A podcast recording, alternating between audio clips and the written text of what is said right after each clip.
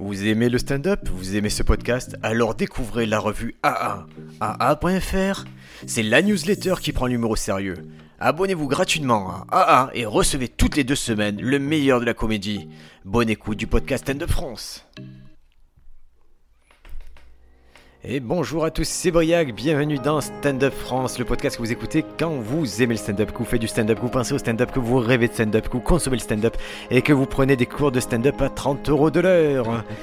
Euh, c'est Briac, je suis accompagné et ça fait longtemps qu'on l'a pas entendu, c'est mon ami Bédou. Bonjour Bédou. Eh ben, je suis ravi de te retrouver Briac, salut Stand Up France, salut le stand-up, le stand-up, le stand-up. Ouais, on est... euh, ben là on est, écoute, on est en physique, on a pu se, se réunir, ce qui est assez rare. Et je suis content de, ben, de te revoir dans, dans mon bureau. Pareil, de se revoir en face à face, c'est pas par WhatsApp, ça fait du bien. Ouais, et, et je sais pas, toi, ça, moi, je te jure, pourtant, je suis pas un tactile et tout, mais ça me manque de, de toucher les gens. Ah, Putain, surtout toi qui dis ça, c'est vrai que c'est... Eh ben, ça me manque. Il y, a, il y a des gens, tu vois, je suis à Paris, des gens que j'ai pas vus. Euh, je, je refréquente des gens que j'ai pas fréquentés depuis euh, Mm. peut-être 10 ans. Et quand je les vois, j'ai vraiment envie de, de chaleur humaine. Ah ouais, non mais moi c'est un truc... euh, J'ai été élevé par des parents très très tactiles, et c'est vrai que de pas pouvoir faire la bise, rien que la bise... Ta mère, elle est tactile. Ma mère, elle est très tactile, ouais. Est- Mais vraiment dans le bon Tu- sens du tu- terme. C'est-à-dire, sais. elle- il y, a- il y a de la chaleur. Mais moi, Ouais, j'ai- ouais, j'aime bah, cette ça- chaleur-là. C'est un peu ce côté italo-pied noir, quoi, tu vois, ça, Ouais, ça écoute, moi- chic la joue un peu, Je sais pas si vous, vous avez des gens comme ça dans votre vie, mais moi, quand je vois la maman Bédou, ça me fait du bien en fait. non, mais quand- c'est vrai, on la, je la vois une fois, on se voit une fois ou deux par an sur des scènes. Mais quand je la vois, je suis à l'aise parce que de, de suite, elle me met dans une configuration où je me sens drôle et je me sens en famille. Ah bah ça fait plaisir. Mais je m'inspire beaucoup de ma mère euh, de ce côté. C'est vrai que mes potes, enfants, quand ils venaient à la maison, ils voulaient pas trop repartir, tu vois, ils se sentaient bien. Ils me disaient, mais ta mère, on a toujours l'impression, enfin, on a l'impression de l'avoir toujours connue. Et moi, plus tard, on m'a sorti cette phrase aussi. On me disait, mais toi, Bédou, on a l'impression que c'est- t'es le pote un peu de toujours, quoi. T'es là, tu t'arrives dans une soirée, mais on t'a toujours euh, connu. Et c'est ce que j'essaye de retranscrire des fois sur scène, surtout quand je fais le MC. Arriver et faire comme si, en fait, on se connaissait déjà, quoi. De- C'est une, c'est une qualité, c'est c'est pas évident, ça peut s'apprendre, mais Mm. si vous avez déjà cet enclin naturel à, à projeter de la sympathie, et c'est ce que je dis toujours, c'est si, quand vous voyez quelqu'un, vous avez envie d'être son ami sur scène, c'est Mm. déjà une, une super victoire de la part du comédien. Ouais. Et, et j'en vois, moi je vois que la différence se joue là euh, souvent. Ouais, et puis le rapport avec le public aussi. Hein. C'est vrai que euh, moi j'essaie de me forcer à faire ça, à amener ce rapport, enfin me forcer. Plus c'est naturel, mieux c'est, mais. C'est du ce travail. côté- Ouais, c'est du travail, voilà. À amener ce côté convivial. J'essaie de poser des questions maintenant dans les interactions qui sortent un peu du commun, pas les choses habituelles. Oh là là là là, à ce propos là, Bédou, moi je peux plus là, là, là je commence à voir les limites euh, des présentations. Euh, ouais, c'est euh, les MC, les copains. Euh, je, je comprends votre boulot et mais à un moment il va falloir un peu arrêter. Tu viens d'où? C'est quoi ton métier? Oh, ça ne sert à rien, c'est nul. Surtout en général, c'est pour demander un prénom et faire une blague de fils de pute dessus. C'est Mm. nul vos blagues. Excusez-moi les copains, je sais qu'il faut briser la glace, mais ah, trouvons d'autres façons de faire. hein. Vous êtes en couple, pas en couple. Ah là là, il sait pas s'il est en couple, il hésite. Mon Dieu, mais ça a 20 ans. Arrêtez Mm. ça. J'avoue. Pensez, pensez à ce que... Franchement, c'est con, mais pensez à quelle est votre position et ce que vous devez faire? Et je comprends, on le dira jamais assez, même si ça donne des codes de la soirée. Mm. Mais il y a mille façons de donner les codes, et si les... tout le monde fait la même, ça ne marche plus. Ça s'annule. Moi, je vois que les gens, ils ont la crainte, maintenant, ils ont des fois la crainte en stand-up de se faire brancher par, euh, par le MC, mais ils ne devraient pas avoir cette crainte. Ça devrait être trop cool que quelqu'un te parle. Mais il n'y a pas beaucoup de gens qui savent établir un dialogue sain et, euh, et d'égal à égal. Mm. Moi, ce que j'aimerais, c'est que l'MC se mette d'égal à égal avec les autres. Certes, il est plus drôle. Certes, il a un autre rôle, mais son rôle, c'est pas forcément de tracher. Ça, c'est bien en chicha, à mon sens. Mm. Mais là, le MC, calmez-vous, les copains. Donnez juste le ton, acceptez que ce soit pas mortel dès le début, et surtout, si vous voulez que ce soit drôle, faites des blagues. Mm. L'impro, c'est pas la béquille de la présentation. Faites des blagues et tout va bien se passer. Ah, je suis d'accord, je, je te rejoins là-dessus. C'est pour ça que j'essaie de plus en plus, moi, de, de, de, de créer des, des interactions qui soient liées avec une blague que je vais sortir derrière. Là, récemment, je pose des questions et qu'est-ce que tu dis en ce moment? C'est quoi? Tu sais, des trucs où les gens se disent, bon, ok, on pose pas ça comme question d'habitude, tu vois. Euh, Parce que tu de bien placer le fait que tu lis Kierkegaard. ouais, non, mais ça c'était. euh, c'était, ouais, c'était, c'était plus pour parler du cyclisme après derrière. Mais, mais ouais, non, je. Ouais, Kierkegaard, surtout que bon, à part euh, dire que j'ai lu une fois Kierkegaard, je, je peux pas te dire grand chose dessus. Si, Bah, J'avoue, j'ai un une, bon une élève qui est prof de philo, donc euh, ça va. Non, mais la reprise, il est excellent. Moi, il m'a permis de, de, de annihiler totalement de mon esprit mon ex. hein. donc, euh, je, je vous conseille, pour ceux qui ont du mal à, à oublier une ex ou un ex, lisez Kierkegaard, c'est très très bien. Alors Voilà, là- Et ça se voit que, que ta douce n'écoute pas le podcast parce qu'il n'y a rien de pire que de parler d'une ex publiquement. mais personne n'écoute euh, mon podcast. Ah, mais parce que c'est, c'est une grosse erreur parce qu'il y a toujours un côté. Putain, c'était quand même mieux avec elle. Bah, moi, j'en ai pas eu beaucoup. Et puis, c'était surtout une ex dans ma tête. hein. Je pense pas que si tu lui poses la question, elle considère. Ah, Enfin, c'est ça qui est. ouais. C'est ça qui est drôle. C'est souvent l'écart entre les gens comme ils nous ont marqués, comme nous on les a Ouais, marqués. exactement. et, et de même, hein, je, je reconnais que c'est. En plus, c'est typiquement, c'est pas les gens les plus ouf, les plus intelligents ou quoi qui m'ont qui m'ont marqué ou qui m'ont fait vriller. hein. Ouais, grave. Ouais, Mais c'est ça. qui est bien avec l'esprit humain, c'est qu'on arrive à disproportionner le tout et, et même des années après, on a toujours ce truc dans la gorge. Tu Ouais, ouais. as une super blague, je me permets en ce moment, tu as une super super blague que j'aime beaucoup. Tu, tu ça te dérange pas de la faire, même si ça rend pas justice le fait que ce soit ici. C'est sur le mec qui. euh, Hmm. Tu vois laquelle je veux dire? Ouais, sur les meufs. Ouais, s'il te plaît. Euh, du coup, j'explique euh, ma blague, c'est qu'en ce moment, j'ai de plus en plus de mal à faire des, soirées, de discuter avec juste des mecs, parce que souvent, un groupe de mecs, arrive la, frustration, et quand il y a de la frustration, il faut trouver un ennemi féminin, et surtout, ça consiste à déconstruire toutes ces activités sexuelles et à la stigmatiser par rapport à ça. Et j'ai un de mes potes qui récemment me dit, ouais, mais de toute façon, Bédou, euh, cette meuf, euh, avec qui elle a pas couché hein Avec qui elle a pas couché, cette meuf? Bah avec toi visiblement elle a pas couché tu vois vu le seum qu'il y a dans ta bouche effectivement je crois que c'est avec toi qu'elle a pas couché. Parce que si t'avais couché avec elle t'aurais dit euh, bon on va être un peu indulgent quand même tu vois. Et ouais, c'est drôle, c'est je trouve que tu as mis le doigt sur un truc super important et. C'est bien qu'on en parle parce que tu vois ce qui est cool c'est que c'est une observation mais qui est pas forcément liée uniquement à un de mes potes ou quoi. En fait c'est surtout une phrase que j'ai déjà prononcée dans ma vie ça Mais il y a tous. longtemps tu vois. Mais en me disant euh, avec qui elle a pas couché avec qui elle a pas couché qui est très, très stigmatisant en fait en soi et effectivement quand c'est la même sors que le producteur il produit de la merde. ouais Ouais, mais il te produit pas toi. Eh oui, c'est ça exactement. Non mais voilà, C'est c'est ça. que tu voudrais, c'est qu'ils te produisent toi, et c'est Ouais. c'est cet amour que tu as pas, ou ce, ce- ce truc que tu as pas eu, que tu te dis, bah, autant détruire toute son œuvre. Grave. Et puis elle est, ce qui est bien, c'est qu'elle est limpide et elle fonctionne sur le principe action-réaction. Hop, il y a une question, je réponds. Et c'est, euh, et voilà, c'est très simple quoi. Tu te dis, Ouais, euh, J'aime bien cette histoire-là. ouais, je l'aime bien et je vais essayer de la continuer, puis essayer d'avoir aussi un peu le point de vue. Enfin, tu vois, ça... parce qu'après, je parle du fait que j'ai été en coloc avec quatre meufs, et euh, c'est pour ça que je préfère passer des soirées, avoir des discussions avec des filles qu'avec des mecs, parce que il n'y a pas ce genre de de frustration de dire ah mais ce mec il a couché avec qui nan, c'est c'est pas ça elles elles te disent les gens avec qui elles ont baisé tu vois elles te disent pas les gens avec qui elles ont pas baisé tu vois. Alors moi, je me suis aperçu de l'écart d'intimité, c'est que je, je parlais avec un couple d'amis, donc garçon-fille, Mhm. et, et je m'apercevais qu'avec le garçon, on était... On a établi clairement les limites de ce dont on pouvait parler. Mhm. Et la fille faisait, mais ça, moi, avec mes copines, on en parle librement, alors que nous, on était très pudiques sur tout un Mhm. aspect, alors qu'elle, il n'y avait aucun souci pour en parler avec ses copines et tout, et c'est... Moi, c'est pour J'ai jamais eu trop de filtres et je sentais jamais trop de limites euh, dans les discussions que j'ai avec, euh, avec mes potes euh, meufs, quoi. Alors que nous, nous typiquement, on est très... Tu Stand vois, mais on se connaît plus très longtemps. mais non, mais on est formé, il y a plein de choses, de, de degrés d'intimité qu'on franchit pas. Ouais, c'est vrai. Tu vois, et... Bon, c'est comme ça. hein. C'est, Non, je sais pas je- c'est de la pudeur ou c'est juste que c'est pas... C'est pas vers, euh, vers, vers nos copains qu'on va rechercher ce degré d'intimité, quoi. Ouais, je pense que c'est des, c'est des constructions de société aussi. hein. C'est un truc assez systémique de se dire, euh, oui, on n'est pas euh, sensible entre potes, euh, on se parle pas de certaines choses, on montre pas ses faiblesses, machin, enfin, tu vois. Bon, après, voilà, mais c'est juste, je voulais essayer de. de, de- J'essaie de repérer de plus en plus, je parle beaucoup de la maturité, de la patience, et qu'est-ce qui m'énerve de plus en plus. Et c'est vrai que ce genre de phrase, ce genre de réflexion a tendance à m'énerver de, plus en plus. Tout comme là, tu vois, récemment dans l'actualité, ces phrases, enfin, ces principes, ces concepts de, de, de, de tenue républicaine, euh, de ce compte Finkielkraut qui continue à dire que dès qu'il voit un nombril dans la rue, ça le, con- ça le déconcentre. T'as envie de dire, mais t'as dit la phrase qui, qui pose problème. C'est toi le problème du coup. Si ça te déconcentre un nombril, c'est que le souci c'est pas le nombril, c'est toi, tu vois. C'est ça qui est assez Toi, parce que. tu dois coller, tu sais, ces affiches là qu'on voit dans la rue, les... Ah non, je les soutiens, le collège féministe, des, Ah, des- ça- des ça- collages féministes, je les. Parce qu'il y en a de partout, surtout là, Ouais, c'est un mouvement vraiment ouais. national. C'est... Moi, je Il y les a ai un gros coller. collectif ici à Marseille. ouais. Écoute, j'en ai vu coller à Barbès, à côté de Barbès Comedy Mm. Club, et c'était pas des filles qui collaient, c'était des mecs. Ouais, de plus en bah, elles ouvrent. euh, Avant, il y avait une non-mixité qui était assumée. Euh, maintenant, elles sont dans une mixité. Et euh, ce qui est pas plus mal Alors, aussi. si hein, vous voyez parce ce que c'est, ce sont des, des lettres, euh, donc c'est un papier blanc, des lettres écrites en noir, et il y a des phrases, des phrases qui, qui prennent un c'est mouvement. des punchlines, hein, on est, C'est sur c'est- des. ouais, c'est ouais, des ouais. punchlines, genre, euh, c'est pas sa jupe qui est trop courte, c'est toi qui penses comme Je un vais- Je vais violeur. une juste avant d'arriver chez toi. C'était euh, si mes habits te dérangent ou si ma tenue ne va pas, ferme les yeux. Tu vois.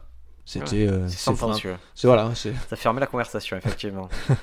Et, euh, et donc, ouais, euh, bah, souvent il y a des personnes qui s'amusent à, à photographier le, le collage et donner un compte à rebours de savoir dans combien de temps le collage va être arraché ou enlevé. Parce que souvent, c'est ce qui se passe, c'est que les collages ils sont euh, arrachés ou enlevés par. euh, des ça fait hommes ou des femmes, on n'en sait pas, mais en tout cas des personnes qui du coup ne, va pas, ne vont pas partager, partager ce point de vue. Mais c'est bien, ça fait. Pour moi, j'aime l'occupation de la place publique, surtout aujourd'hui, parce qu'on tend à nous limiter euh, cette occupation-là, tu vois. Et donc c'est bien en fait, ça fait c'est une phrase, ça fait réfléchir, c'est pas agressif, tu vois. Moi ça me dérange pas hein, si ça t'agresse, bon bah tu vois, c'est je préfère ça que quelqu'un qui vient t'agresser euh, frontalement dans la rue Ou même un mauvais, je vais être très con, un mauvais graffiti que tu. Ouais. Qui te part pas, je préfère voir ça, que ça s'enlève, tu vois, a- c'est une durée de vie très limitée, comme tu dis, ça s'arrache et tout, mais c'est. C'est pas inintéressant ce qui se passe Mm. au niveau de la, du fond et de la forme, en tout cas, Ouais, grave. à ce niveau-là. Ouais, ouais, grave. Je connais pas euh, des filles qui font ça ici euh, à Marseille, mais je sais qu'elles ont. euh, Enfin, je, je connais des proches qui sont proches de ces personnes, mais je sais que c'est un mouvement assez important ici à Marseille, quoi. Assez, assez fort. Et il y avait aussi tous les collages qui se sont faits euh, pas très loin, tu euh, pendant le confinement. Enfin, il y a beaucoup de messages qui sont faits ici à Marseille. Le- L'art du collage et l'art du graffiti ici à Marseille, c'est assez connu. Ouais, ouais, j'ai vu des messages vraiment intéressants, et c'est vrai qu'ils sont drôles, c'est, je trouve, c'est quand ils se rapprochent de la pub. Hmm. Quand ils arrivent à occuper l'espace de pub pour te faire une fausse pub, je trouve ça Ouais, bah, plutôt fin. Alors moi j'ai un très bon ami euh, qui est comédien à Paris et son frère, il a, il a parodié les affiches, tu sais, de kermesse dans les villages. Ouais. pour en faire des, des, des fausses pubs, des faux messages politiques, tu vois, euh, sur, le, sur le terme de la distanciation, la distanciation sociale et tout ça. Il les affichait du coup dans des, dans des villages et c'était super drôle quoi. Parce que c'est vrai qu'il y a ce, il y a ce format affiche, tu sais, rouge ou jaune fluo qu'on a bien l'habitude de voir pour les lotos ou pour les belotes ou les kermesses, tu vois, des choses comme ça. Et en fait, bah, ça attire l'œil. C'est vrai que tu as, tendance à les regarder. c'est- Il fait passer des messages politiques euh, euh, là-dedans. quoi. En fait, c'était.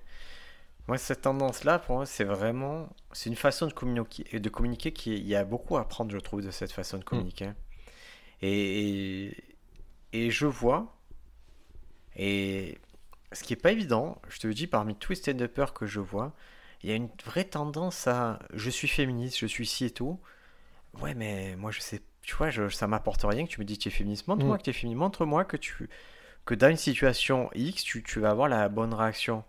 Et c'est là souvent où je, moi j'interviens ben, dans mes interventions, que ce soit en tant que script, euh, de script doctor ou, ou alors d'aide d'aide à l'écriture, c'est que je dis les gars, c'est bien ce que vous me dites. Euh, Vous avez, vous dites que vous avez du fond, mais montrez-moi le fond. Montrez-moi Mhm. un moment où le fait que vous soyez euh, un pacifiste, un féministe ou quelqu'un de généreux, ça joue.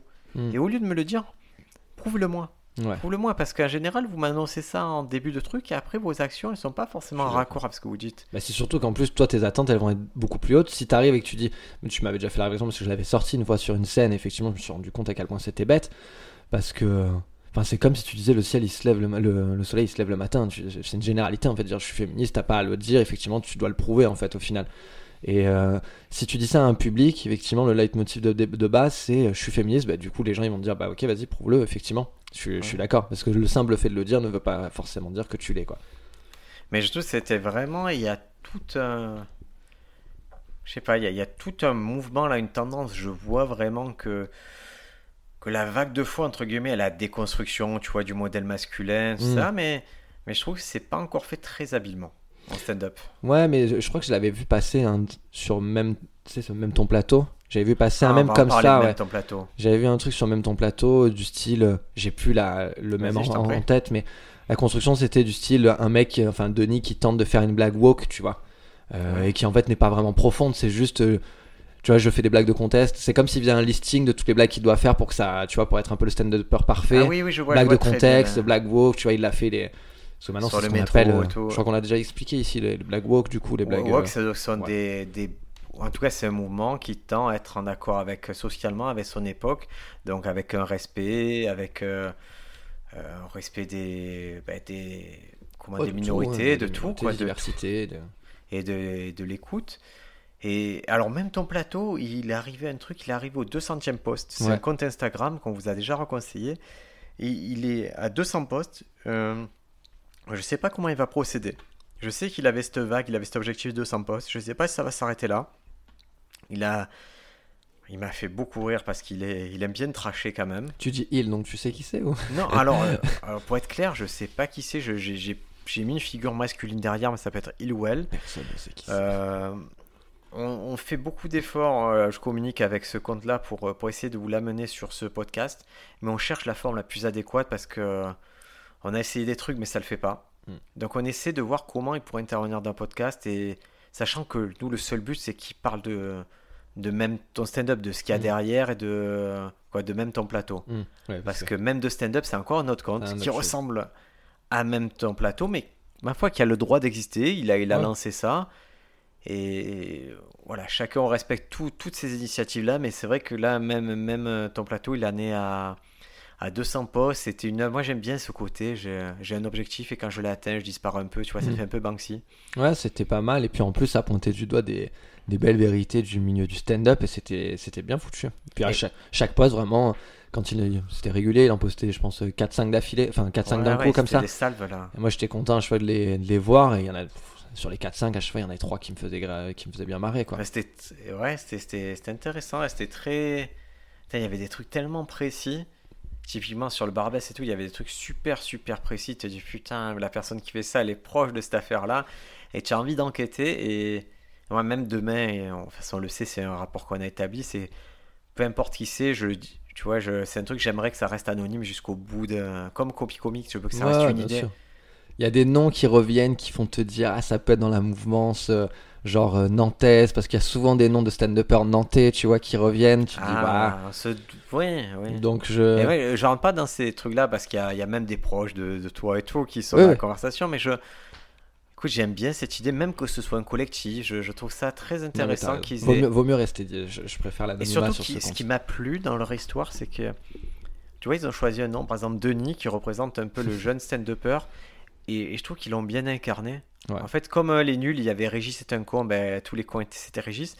Et là, je trouve que d'avoir dit, ben, ce mec qui commence s'appelle Denis, je trouve ça génial. Et puis ce qui est trop bien en plus, c'est qu'il y, a y quand même un regard assez bienveillant parce que je crois que sur, sur les tout premiers posts, je crois que bah, ils commentent euh, un de leurs mêmes en disant mais euh, on est tous des Denis en fait. C'est pas on, on stigmatise un type de stand-upper. Ouais. C'est que quand on sort ce genre de même, on a tous fait un truc qui a été signalé par même, euh, même ton platon. Un jour, tu vois, rien que le, le couple, même si on n'en peut plus, qui n'a pas déjà fait, tu vois Qui n'a pas Oui. déjà fait une interaction comme Qui n'a pas déjà jamais sorti introduit euh, une nana, la prochaine, c'est voilà, une prochaine. Mais ce qui est bien, c'est quand on te le fait remarquer, après tu, tu peux plus. Ouais, bah c'est bah, c'est bien quand c'est sorti parce qu'au moins du coup ton cerveau il essaie de, de, de le, de le travailler, mais la fameuse ah ben je vais pas la garder celle-là. C'est vrai que bon, on a tous été un Denis à un moment donné quoi. On a tous ça, été ça, un ça, j'entends. Alors les trucs, je vais te dire des trucs récurrents que j'aimerais ne plus entendre. Je vais pas la garder, ou je pensais qu'elle marchait mieux. Ça, on va la... ça, je vois pas à quoi ça sert dans le stand-up. Pour moi, c'est même pas des recovery lines. La Mm. recovery line, ce sont ces petits trucs qui font que quand vous loupez une blague, vous pouvez vous rattraper. Pour moi, ça, ça en fait pas partie. Mm. Et l'autre truc qui me. Alors, les deux scories que j'entends le plus souvent actuellement en stand-up, c'est du coup. Ouais. C'est-à-dire, les gens ils disent du coup, du coup, du coup. C'est-à-dire, ils, établissent un lien de causalité, mais qui est évident, qui est obvious entre deux idées. Mm. Alors, euh, du coup, euh, le garçon, il est allé là, et du coup, il a dit. Non, c'est le garçon est allé là, il lui a dit. Il n'y a pas besoin de du coup. Ouais, puis c'est pas propre à l'écoute quoi. Enfin, Ah, c'est. Euh, ça peut être 50 fois par sketch. Hein. ouais, mais ça je le- moi je l'ai souvent remarqué quand t'as des, des nouvelles personnes, enfin des nouveaux élèves et tout, comme une sorte de tic de langage comme le et aussi, mais euh, Il y a Ouais, moi je. Ouais. Moi je, mais je reçois des textes parce que quand même une partie de mon boulot c'est c'est de ben, c'est de voir le texte de- des gens que je suis et, et de leur envoyer avec des corrections et je sais qu'une partie de mes corrections consiste à enlever moi je. Hmm. Je. Ça même de base dans une conversation, euh, c'est vrai que si tu peux enlever le moi je, euh, Ben, on le fait tous. Ah oui, hein, on le fait tous, bien sûr, Ça m'arrive, mais mais vraiment stand-up, abstenez-vous. Et le dernier truc, alors là c'est vraiment une vague de fois à Paris, mais qui pour moi me j'arrête de voir les sketchs et à personne je peux faire aucun retour tant que tant que ça c'est pas résolu c'est euh, tu vois Hmm. tu vois tu vois tu vois et je connais des comédiens qui le font sans plaisanter, je, je vais pas jusqu'à les compter, mais je pense qu'on est à plus de 80 fois par sketch. Ouais. Et ça me fait sortir du truc. Au bout d'un moment, j'ai envie de les prendre un coup de gif. Et quand ils sortent, ils me disent Tu as pensé quoi? Je fais Arrête de dire tu vois. Je sais même pas ce que tu as dit, mais tu vois, ça m'a défoncé l'oreille. Et ouais. Et, et je, je reconnais qu'un mec comme Nat Barghazati, il va, il va dire euh, You know, you know what I mean? Ok, mais ça reste chez lui une scorie qui me dérange. C'est pas, c'est pas, c'est pas classe de dire tu vois, tu vois, tu vois. Hmm. Bien sûr, je vois, c'est c'est un truc que vous pouvez faire dans la vie, mais c'est chiant. hein. Bah, c'est surtout que du coup, oui, effectivement, euh, tu, tu as la. T'as ton oreille qui n'écoute que ça et qui du coup se. bah, C'est comme le bruit euh, de la ventilation. Tu peux ne pas y faire attention, par contre, quand tu l'entends, Hmm. tu n'entends plus que ça. Et spécial dédicace à, à Yassir et Tomba Litchi qui ont une VMC chez eux, mon ami. Ah ouais, Un enfer. c'est vrai? Ah ouais, ils ont, ils sont. Alors ils ont la particularité, c'est qu'ils habitent près du Barbès Comedy Club, donc c'est un super spot pour squatter. Ah, c'est cool. Et je remercierai jamais assez pour ça. Ils- Ça a l'air d'être un peu une cage de prison. Il y a des barreaux aux fenêtres Ah et tout, non, non mais là c'est hardcore, là c'est Oh, d'accord. Euh, mais il y a ça, alors la VMC, et il y a des pigeons qui viennent. Et le pigeon, quand c'est proche de toi, ça fait des bruits dégueulasses. on dirait qu'il faut. On dirait, on dirait un, un T'es sûr que c'était pas Tom mais- T'es sûr que c'était pas Tom sûr c'était que c'est lui. hein. Et, et sachant que l'appart est petit, donc si Tom se reproduisait, je, je l'entendrais euh, sans problème. Non, non, ce sont des pigeons dégueulasses. Hmm. Et, et vraiment, quand tu commences à entendre la VMC, Hmm. c'est fini, tu n'entends que ça. Alors que jusqu'à présent, tu n'entendais pas, elle faisait le même bruit. Quand tu l'entends, c'est un bruit récurrent. Le tu vois, c'est quelque chose qu'il faut corriger. C'est-à-dire, et ça se corrige comment? En se réécoutant et en voyant que ça. Battez-vous, ça, vous n'allez pas tous les enlever de suite, Ouais. mais si c'est un de vos objectifs d'enlever les scories, vous les enlèverez. Ah ben là, l'écoute et aussi le, le visionnage de, de vidéos, on est, euh, on est hyper dur, je pense, avec nous-mêmes. Donc forcément, si on l'entend, ça va nous énerver à un point. On va se dire, ok, je vais faire attention à ça la prochaine fois. Je ne vais pas essayer de... En tout cas, tu vas essayer de faire attention. Euh, effectivement, j'en ai beaucoup. euh, Les du coup aussi, les tu vois, j'en ai beaucoup. Et Mais c'est au moins, ça te permet d'être d'être alerte quand tu es sur scène et te dire, ok, là je l'ai sorti, je vais faire attention. Et, donc, de des fois, ça change vos répétitions. Ouais, ouais. Intégrez-le à vos répétitions. De la même façon que quand on se filme, on voit que des fois nos mains ne sont pas au bon endroit, qu'on va avoir tendance à se balancer de droite à gauche, de faire des trucs qui, faisaient, qui font partie de notre communication non verbale classique. Mais sur scène, on ne vous demande pas d'être dans la communication classique, on vous demande d'être une communication efficace et qui passe par une certaine tenue, une certaine maîtrise. Donc, euh, et j'admets que quand on commence, on ne sait pas trop quoi faire à ses mains, ses pieds. À un moment, il faut fixer ça, les amis. hein. Il faut, c'est sûr. faut être cohérent. Il faut. C'est un travail. C'est pas. C'est pas un travail que. C'est pas un travail. On passe pas du jour au lendemain à, à une communication parfaite, mais il faut tendre vers ça quand même. Ouais, c'est clair. Allez, les petites nouvelles positives, mon ami. Je. Je, je l'ai dit dans un dernier podcast avec Paco, mais je le répète. Moi, j'ai vraiment des retours de gens qui écoutent le podcast. Et soit ça les a incités à faire. euh, à produire des choses. Soit ça, l'a- ça leur a dit. Ça les a incités à ouvrir leur, euh, leur propre comedy club. Et je, ça, je suis trop content qu'on en soit à ce stade-là. Et, et que voilà, que vous compreniez que ce, ce podcast, il est fait pour ça. Il est fait pour. euh, Attendez, excusez-moi, les amis, j'ai la porte qui est en train d'être possédée. Donc, c'est les aléas du direct. Ouais. Je ferme cette porte que je supporte plus, je reviens. Faut, faut savoir quand même qu'à Marseille, il y a énormément de vent. Il suffit que vous soyez dans un appartement où il y a une porte à l'extrémité 1 et à l'extrémité 2. Et voilà.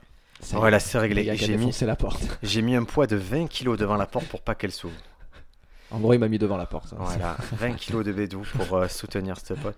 Ouais, je disais, je suis content que vous utilisez ce podcast pour de l'inspiration et pour. euh, En fait, on a vraiment voulu dès le début on vous dire on est comme vous. On est sûrement peut-être même moins bien lotis que vous, à plein d'égards.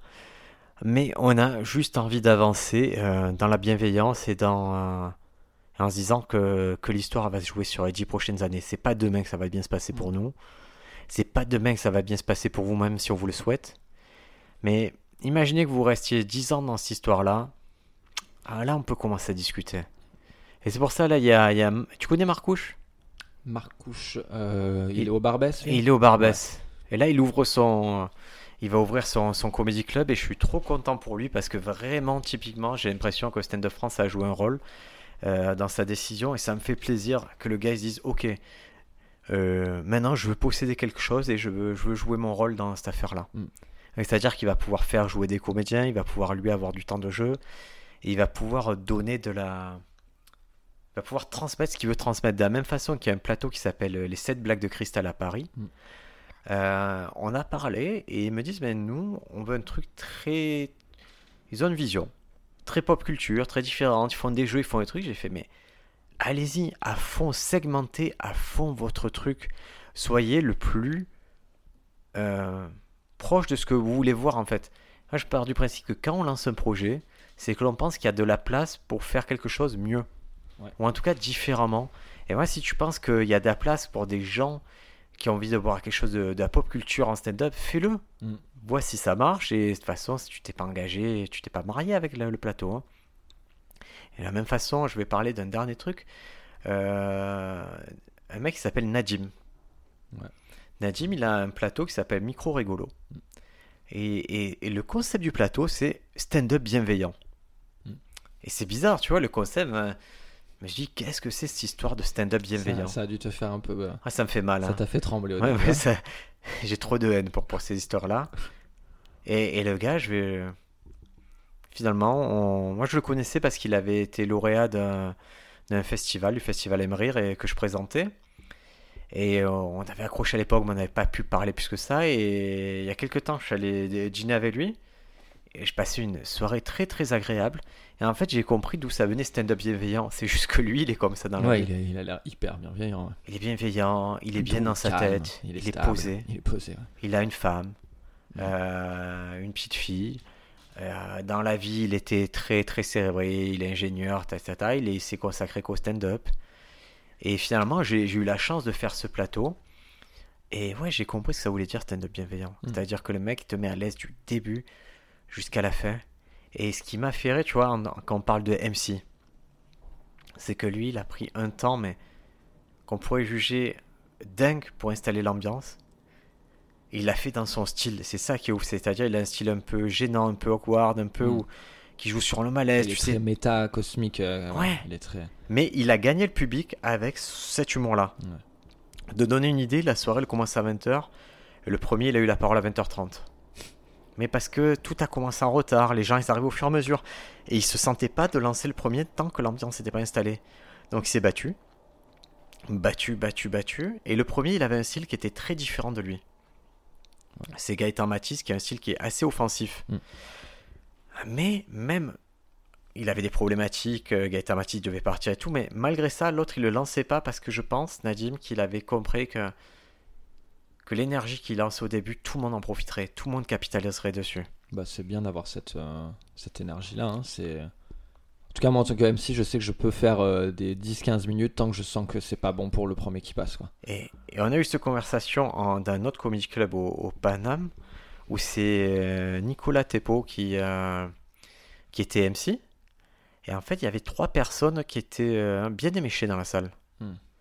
Et donc, il a pris le temps de. Il a pris 5-6 minutes pour poser la situation, pour bien poser les enjeux, pour expliquer que, ok, tu as beaucoup bu, mais il faut être respectueux des artistes et, et que tout le monde soit dans le même mood. Et quand il est sorti, on lui a dit, mais quelqu'un lui a dit, mais tu as pris trop de temps, c'est deux minutes qu'il faut faire la chauffe. Et moi j'ai dit, mais non, non, non, je préfère hein, que nous, on enlève tous une minute, tout ce qui doit passer, on enlève 30 secondes, une minute de ce qu'on doit faire, mais que la base, on soit sur de bons rails. Tant pis si tu as pris du temps au début pour échauffer, mais sinon tu envoies le premier, tu l'envoies au feu, quoi. Ouais, puis les 3 minutes de plus qu'a pris Nicolas euh, Tepo, elles sont très certainement nécessaires dans le sens où s'il l'avait pas fait, euh, les personnes là qui sont éméchées, on l'a déjà vécu souvent ici à Marseille, tu perds plus de temps pendant tout le show Ouais. que ouais. le- au début. Et c'était des gentils garçons, mais éméchés, quoi. Ouais, mais c'est bien. Mais c'est comme, euh, c'est comme un opener, hein, c'est bien. En fait, tu poses des choses directes. T'arrives, tu dis, bon, écoute, là, moi, je suis le MC, vous avez bu, tu pourrais avoir la place de faire de la merde, mais là, je te la donne pas. Dès le départ, je te dis, euh, voilà, sois cool, quoi. Et c'est bien. Tant mieux. Donc voilà, quand vous avez votre plateau, votre truc, même votre podcast, c'est à vous. Mettez-y l'énergie que vous voulez, mettez-y le ton que vous voulez et l'ambiance. Tout va dépendre de vous. Et si vraiment à la fin, si vous amenez du stress, vous mettre du stress à tout le monde. Mm. Donc essayez de, de vraiment vous concentrer sur ce que vous voulez voir. Et, et n'oubliez pas un truc. Et ça, je le, je le découvre avec des relations à long terme, comme je peux avoir l'Underground Comedy Club. Et c'est Sam Blackster qui a eu cette phrase, moi, qui. Bon, c'est pas de lui, hein, il- mais il m'a dit euh, les, les gens que tu, tu croises en montant, c'est les mêmes que tu croises en redescendant, en fait. Hmm. Et c'est vachement intéressant parce que nous, on s'est connus d'un contexte de télé et tout. Et, et c'est bien de se dire que si tu es respectueux des gens, quel que soit ton stade euh, d'évolution, à la fin de la journée, tu vas les recroiser, ces gens. Et ouais. Et moi, j'avoue qu'aujourd'hui, je fréquente des gens. C'est ce qui m'accueille à Paris. Ce sont souvent des gens que, j'ai connus euh, en 2014. Et avec qui on a gardé des bonnes relations. Et voilà. Donc là, là peut-être que ça vous sent pas, ça vous parle pas maintenant, mais les gens avec qui vous faites du stand-up aujourd'hui, peut-être ça sera toujours vos potes dans 10 ans. Peut-être qu'il y en aura qui auraient réussi, peut-être moins. Mais putain, mais privilégiez ces relations, privilégiez la... que ce soit sain entre vous. Quoi. Ouais, et puis euh, je reviens sur ce point lorsque tu, tu crées ton comedy club, c'est aussi ça qui est, qui est intéressant, c'est que tu peux faire le choix en tant qu'artiste euh, bah, d'aller au Paname, au Barbès, où il y a des choses qui sont déjà bien mises en place, et donc pas faire d'efforts, mais donc, enfin faire d'efforts, pardon, travailler en tant qu'artiste. Ouais, Ton en stand-up à toi. Mais c'est vrai que c'est cool si tu peux essayer de l'idée, euh, une nouvelle idée du coup, quelque chose de, de- de différent de qui- ce, qui, ce qui peut se faire euh, habituellement. Alors ouais, c'est beaucoup plus de responsabilités, c'est des réflexions qui sont totalement différentes avec euh, juste le fait de jouer son texte, le répéter, c'est euh, bah, prévoir comment on accueille les artistes, comment on fait la com pour les artistes, enfin voilà, plein de choses comme ça. Bah, tu Mais- vois, là, là, je prends un shift, un shift marrant. C'est typiquement, il y a eu euh, une- une- un open mic à l'Ardu à Marseille. Mm. Ben là, là, euh, que le théâtre et toi qui organise, euh, votre décision de dire, ben maintenant, on prend les pizzas, on prend les choses comme ça, ça change tout. Ouais, c'était super d'ailleurs. C'est génial de se dire que l'artiste il vient, il a à bouffer, il a. Euh, je trouve que c'est un- une petite avancée, mais qui, qui, qui- qui change beaucoup de choses dans la relation, dans comment les artistes sont, sentent considérés en fait. Bah, on se... Alors moi, il y a un truc qui m'a choqué cette semaine, ouais, c'est bien qu'on qu'on soit là pour en parler. Je fais partie d'un groupe sur Facebook d'entraide de stand-uppers. Qu'est-ce que c'est ce groupe Voilà, Ah, principalement parle-moi de ce groupe. Voilà, je parlais de ça parce que j'ai- je l'avais rejoint quand j'avais commencé au C'est un groupe secret ou c'est un vrai groupe? Non, c'est un vrai groupe. Euh, C'était à l'époque où, euh, en fait, quand tu étais pris euh, pour jouer au labo ou Ah. à- au café Oscar ou dans ce genre de lieu, Ouais. il y a le fameux principe du plus 1 plus 2. Il faut que tu viennes avec quelqu'un. Ok. Voilà. Bon, déjà, connais- pratique qu'on peut, sur lesquelles on peut discuter. Et euh, donc là, il y avait un, artiste euh, qui, envoie un message en disant ça, le coup du plus 1 plus 2, je vous paye une bière aussi et tout. Et là, je me dis, mais attends, c'est ouf quand même qu'on en soit à se dire déjà d'avoir besoin de ramener deux personnes, de leur payer des bières pour aller jouer, tu vois. Et euh, moi, innocemment, j'ai juste commenté en disant, est-ce que cette, pratique, elle existe toujours, tu vois. Là, c'était pour le l'open mic du Love Steady Crew. Donc après, je comprends hein, que les lieux aient besoin euh, d'avoir du monde dans la salle. Donc forcément, ceux qui ramènent du monde, là, en premier lieu, c'est les artistes, il n'y a pas de souci. Mais c'est dur quoi de se dire qu'avant même de jouer, tu sois déjà à te dire, faut que j'aille payer des bières à des gens ou euh, que je dois aller chercher des gens. Enfin, C'est dur. c'est super dur. C'est dur et c'est ce que je disais. Euh, tu n'as pas pu l'entendre encore parce qu'on l'a pas publié, mais le podcast avec Paco, c'est vraiment le côté. Est-ce que tu apprends vraiment quelque chose quand tu as fait ça? Est-ce que. Est-ce que. Que tu es pas mieux Tu vois, des fois, quand tu fais 6 heures d'attente pour 3 minutes de jeu, euh, quand tu ramènes du monde et tout, est-ce qu'il valait mieux, pas mieux les, les ramener à ton spectacle? Est-ce qu'il valait pas mieux euh, passer ce temps à répéter, à construire un meilleur stand-up? Est-ce que c'est Mm. pas. Je sais pas. J'avoue que c'est dur. Moi, je vois les gens, là, ils se battent. Et je commence à comprendre, tu vois, quand je vois des affiches maintenant de Comedy Club, puisque via Stand Up France, euh, on follow back tous les Comedy Club, tous les lieux comme ça, et je vois un peu les affiches, et je, et je commence à voir plusieurs cercles d'influence, et je me dis, ben, quand tu es dans un cercle, c'est pas super pour eux pour passer à l'autre, mais c'est pas pour eux parce que tu te mets pas dans les conditions pour passer à l'autre. Hmm. En fait, à un moment, si tu fréquentes certaines open mic, certains trucs et tout, euh, c'est tu perds trop d'énergie dans ces trucs-là. À jouer devant que des humoristes, à jouer que devant des trucs-là, est-ce que tu n'es pas un produit qui va aller plus loin. Ouais, parce que c'est ça. Après, moi, je comprends l'existence de ce groupe, donc. euh, euh, donc ça demande à des humoristes, hein, principalement. Est-ce que tu peux m'accompagner pour aller faire Ouais. ça et tout Euh, Moi, sur le principe, euh, voilà, si je peux cool, aller aider hein, quelqu'un, il regarde un comédie club, y a pas de souci. Tu Tu vois, vois, on c'est va. pas- moi, je sais que j'ai là ces derniers temps, j'ai beaucoup fréquenté le Paname pour soutenir des potes et tout. Ouais. Je trouve ça bien. En plus, j'ai la chance de pas être aux abois financièrement, donc je peux participer au chapeau parce que c'est un principe. Hein, que, voilà, Ouais, pareil. je je- mets un point d'honneur à ça, mais Et ouais, là, là c'est un extrême de payer deux coups à boire, quoi, de payer un à Après, boire. là, c'est la pratique de ce mec-là. Mais voilà, je le juge pas non plus. C'est juste que je me dis, Mais- faut pas que cette pratique, elle soit euh, trop répandue parce que c'est quand même particulier de te dire, en gros, là, tu payes pour jouer presque. Bah, euh, C'est un peu ça. et, ça dérange, je vais te donner le cas de l'open mic du Barbès, où, tu, où chaque artiste a une conso. Ils font, euh, par contre, la conso, elle a, elle a une réduction qui est conséquente, donc c'est, ça te revient pas beaucoup, mais je, je trouve que c'est un compromis qui est pas inintéressant par contre. Mm. C'est vrai que bon, ben tu, c'est vrai que tu, tu peux avoir l'impression de payer pour jouer entre guillemets, mais tu joues dans de très bonnes conditions. Ça permet aussi au lieu de te proposer ce truc, mais il faut que ça s'équilibre quoi. Après, voilà, c'est parce que moi, j'ai euh, une, une vision des choses euh, sur ce qui est du comédie club et de l'humour qui est totalement différente. Forcément, euh, je suis pas encore dans des, dans des réflexions à me dire je veux faire de l'argent avec ça. Donc, je peux comprendre que ces lieux aient besoin de se faire de l'argent. Donc, il faut remplir. Donc, il faut. euh, c'est de faire alors, ou en tout cas d'atteindre euh, un point d'équilibre, et c'est là sûr. où euh, les comédie clubs modernes, on va dire euh, les quatre principaux, euh, Barbès Sarfati, euh, Fridge et Panam, ils ont en particulier pour le Fridge et le Panam, même, Sarfati, ils ont vraiment cette vocation d'exister en tant que lieu de consommation de boissons, de choses comme ça, avant, à mon sens, d'être des comédie clubs. c'est C'est-à-dire vrai que Ça, je me suis fait la réflexion quand j'ai vu les, les communications du Fridge sur Facebook. Je me suis dit, mais euh, du coup, c'est un Que comedy club ou c'est un restaurant C'est vraiment, je me suis dit, c'est Bah, ouf quoi.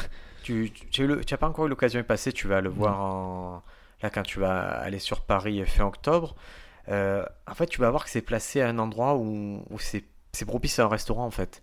C'est-à-dire qu'ils ils exploitent la terrasse, ils exploitent devant, c'est un super bar et c'est au fond qu'il y a la salle. Et je pense que la pérennité financière pour ce type de lieu, effectivement, c'est de vendre des boissons, d'être en premier lieu un lieu comme ça. Et le reste, c'est euh, une accroche euh, commerciale comme le Paname. Spontanément, euh, tu irais pas au Paname. Pour manger, tu veux dire? Pour manger, c'est pas évident que tu ailles au Paname pour manger, mais ils ont su trouver le compromis Ouais, entre c'est un produit d'appel et, et c'est un endroit sympa pour faire stand-up. Surtout qu'ils ont deux salles. je- Et ouais. C'est pas mal du tout ce qu'ils ont fait. hein. Donc, euh, ça, c'est la question que je me posais. Donc, t'as la salle en haut avec le mur en, en- en pierre un peu En- éclaté, ouais. quoi. Et en bas, le- la scène classique, La historique, classique avec euh, à à une station de métro. Et donc, euh, les deux euh, salles se jouent en même temps Enfin, il y a des plateaux sur les deux, les deux salles en même temps. Et ok, d'accord. Euh, ce que, pff, écoute, ils sont super. Par contre, c'est une machine qui est, Ouais, ouais, bah, ça. qui est rodée, mais alors, euh, c'est incroyable. Et j'ai l'impression que le samedi, tu peux faire les deux, c'est-à-dire jouer en bas, puis monter, faire le- ta deuxième scène en haut. Euh, je, vous, je vous dirai ça là parce que. Oui, parce que j'ai vu des fois des, des annonces de leur part en disant, je prends un exemple, Redouane Bougueraba je joue à 14h, puis je te dis une bêtise, hein, Ouais. mais 14h, 14h30. Donc il C'est n'y a ça, même pas une heure ça. de décalage, ça veut dire Non, non, qu'effectivement, c'est- ça veut fait, dire qu'il part, rond, il, ouais. voilà, il monte. et- Mais par contre, c'est géré. euh, franchement, c'est une mécanique huilée, mais de, c'est dingue. Bon, c'est normal, ils ont optimisé le truc, mais c'est, c'est plutôt bien fait, c'est plutôt élégant. Et, et les deux ont leur charme, quoi. La, la salle historique en bas, elle a son charme. La, charme, la, la, la salle en haut, c'est, c'est vraiment malin ce qu'ils ont fait. Moi, j'ai- Hmm. J'ai- j'aime bien la déco. Le seul défaut en haut, c'est que tu es moins euh, feutré. Donc, tu n'as pas l'expérience où on ferme les rideaux et tu es dans une salle hors du temps. En haut, Ouais. tu restes quand même dans une salle. de- Il y a des gens qui peuvent rentrer. Qui est ouverte, euh, avec un bar. et- Exactement. euh, bon, ils sont, ils sont éduqués, mais, des fois, ça arrive que ça, ça fasse un peu du checker pendant que tu fais ton truc. Oui, Mais c'est comme ça que c'est consommé. Et alors, je vais prendre. euh, J'en profite pour prendre l'exemple du Paname en particulier, et je vais me prononcer que pour le Paname. Euh, au niveau de tout ce qui va être euh, normes Covid et tout, ils sont très vigilants. Très, très vigilants. C'est une masterclass de comment tu dois te comporter euh, dans ces cas-là. C'est-à-dire que tu as le personnel qui invite le public à, à remettre son masque, à mettre et à maintenir son masque pendant le spectacle. Et, et ce qu'on trouvait contre-intuitif au début, hein, je, le dis au début de la crise, en fait, ça devient une norme. Et au final, on s'habitue en tant que public, en tant qu'humoriste, à, à, à jouer devant des gens qui ont un masque. Et c'est pas la même chose. Ouais, Il y a clairement quelque chose qui est qu'on a perdu et que et qu'on sera très heureux de retrouver, mais tu peux faire ton taf. Eux, ils passent quand même une bonne soirée et, et ils font respecter ça de la même façon qui que les micros. Je te donne un exemple, c'est chaque artiste monte avec son micro sur scène. Hmm. Tu inverses et quand tu ramènes ton micro, euh, on t'invite à le désinfecter à la régie. Tu le désinfectes pour le prochain, tu fais ça bien. Et et dans mes croyances de, de comment se contaminer tout, je, à mon sens, ça joue pas du tout. Mais par contre, sur le signal qu'on envoie, sur l'idée de ben, on- collectivement, on fait un effort et on, et on se dit que c'est la norme. Dans les 2-3 prochaines années, ça va être un, un monde comme ça. Je trouve ça vachement bien. Et, et au début, ça te choque et après, tu non, ça va, ça, ça rentre dans les mœurs. Quoi. C'est malin de leur part. En même temps, ils brassent tellement de monde, que ce soit en termes d'artistes ou de public, euh, c'est intelligent de le faire comme Ouais, c'est bien de se dire, à mon sens, c'est un état de fait, ça va rester longtemps comme ça. Donc, J'espère que ça autant- sera pas ça pour le public parce que c'est vraiment très très dur de jouer devant des gens masqués quoi. C'est. euh, mais même, même en tant que public, c'est chiant d'avoir un masque. Je, je le Mais en fait, tu- tout est dans le terme public masqué. Tu vois, c'est. euh, J'ai fait la première partie de Fanny là ici à l'art du Fanny Rue à l'art du théâtre. Euh, J'en ai fait trois. La dernière, tout le public était masqué, à la différence des deux premières euh, dates Ouais. Où c'était mix quoi.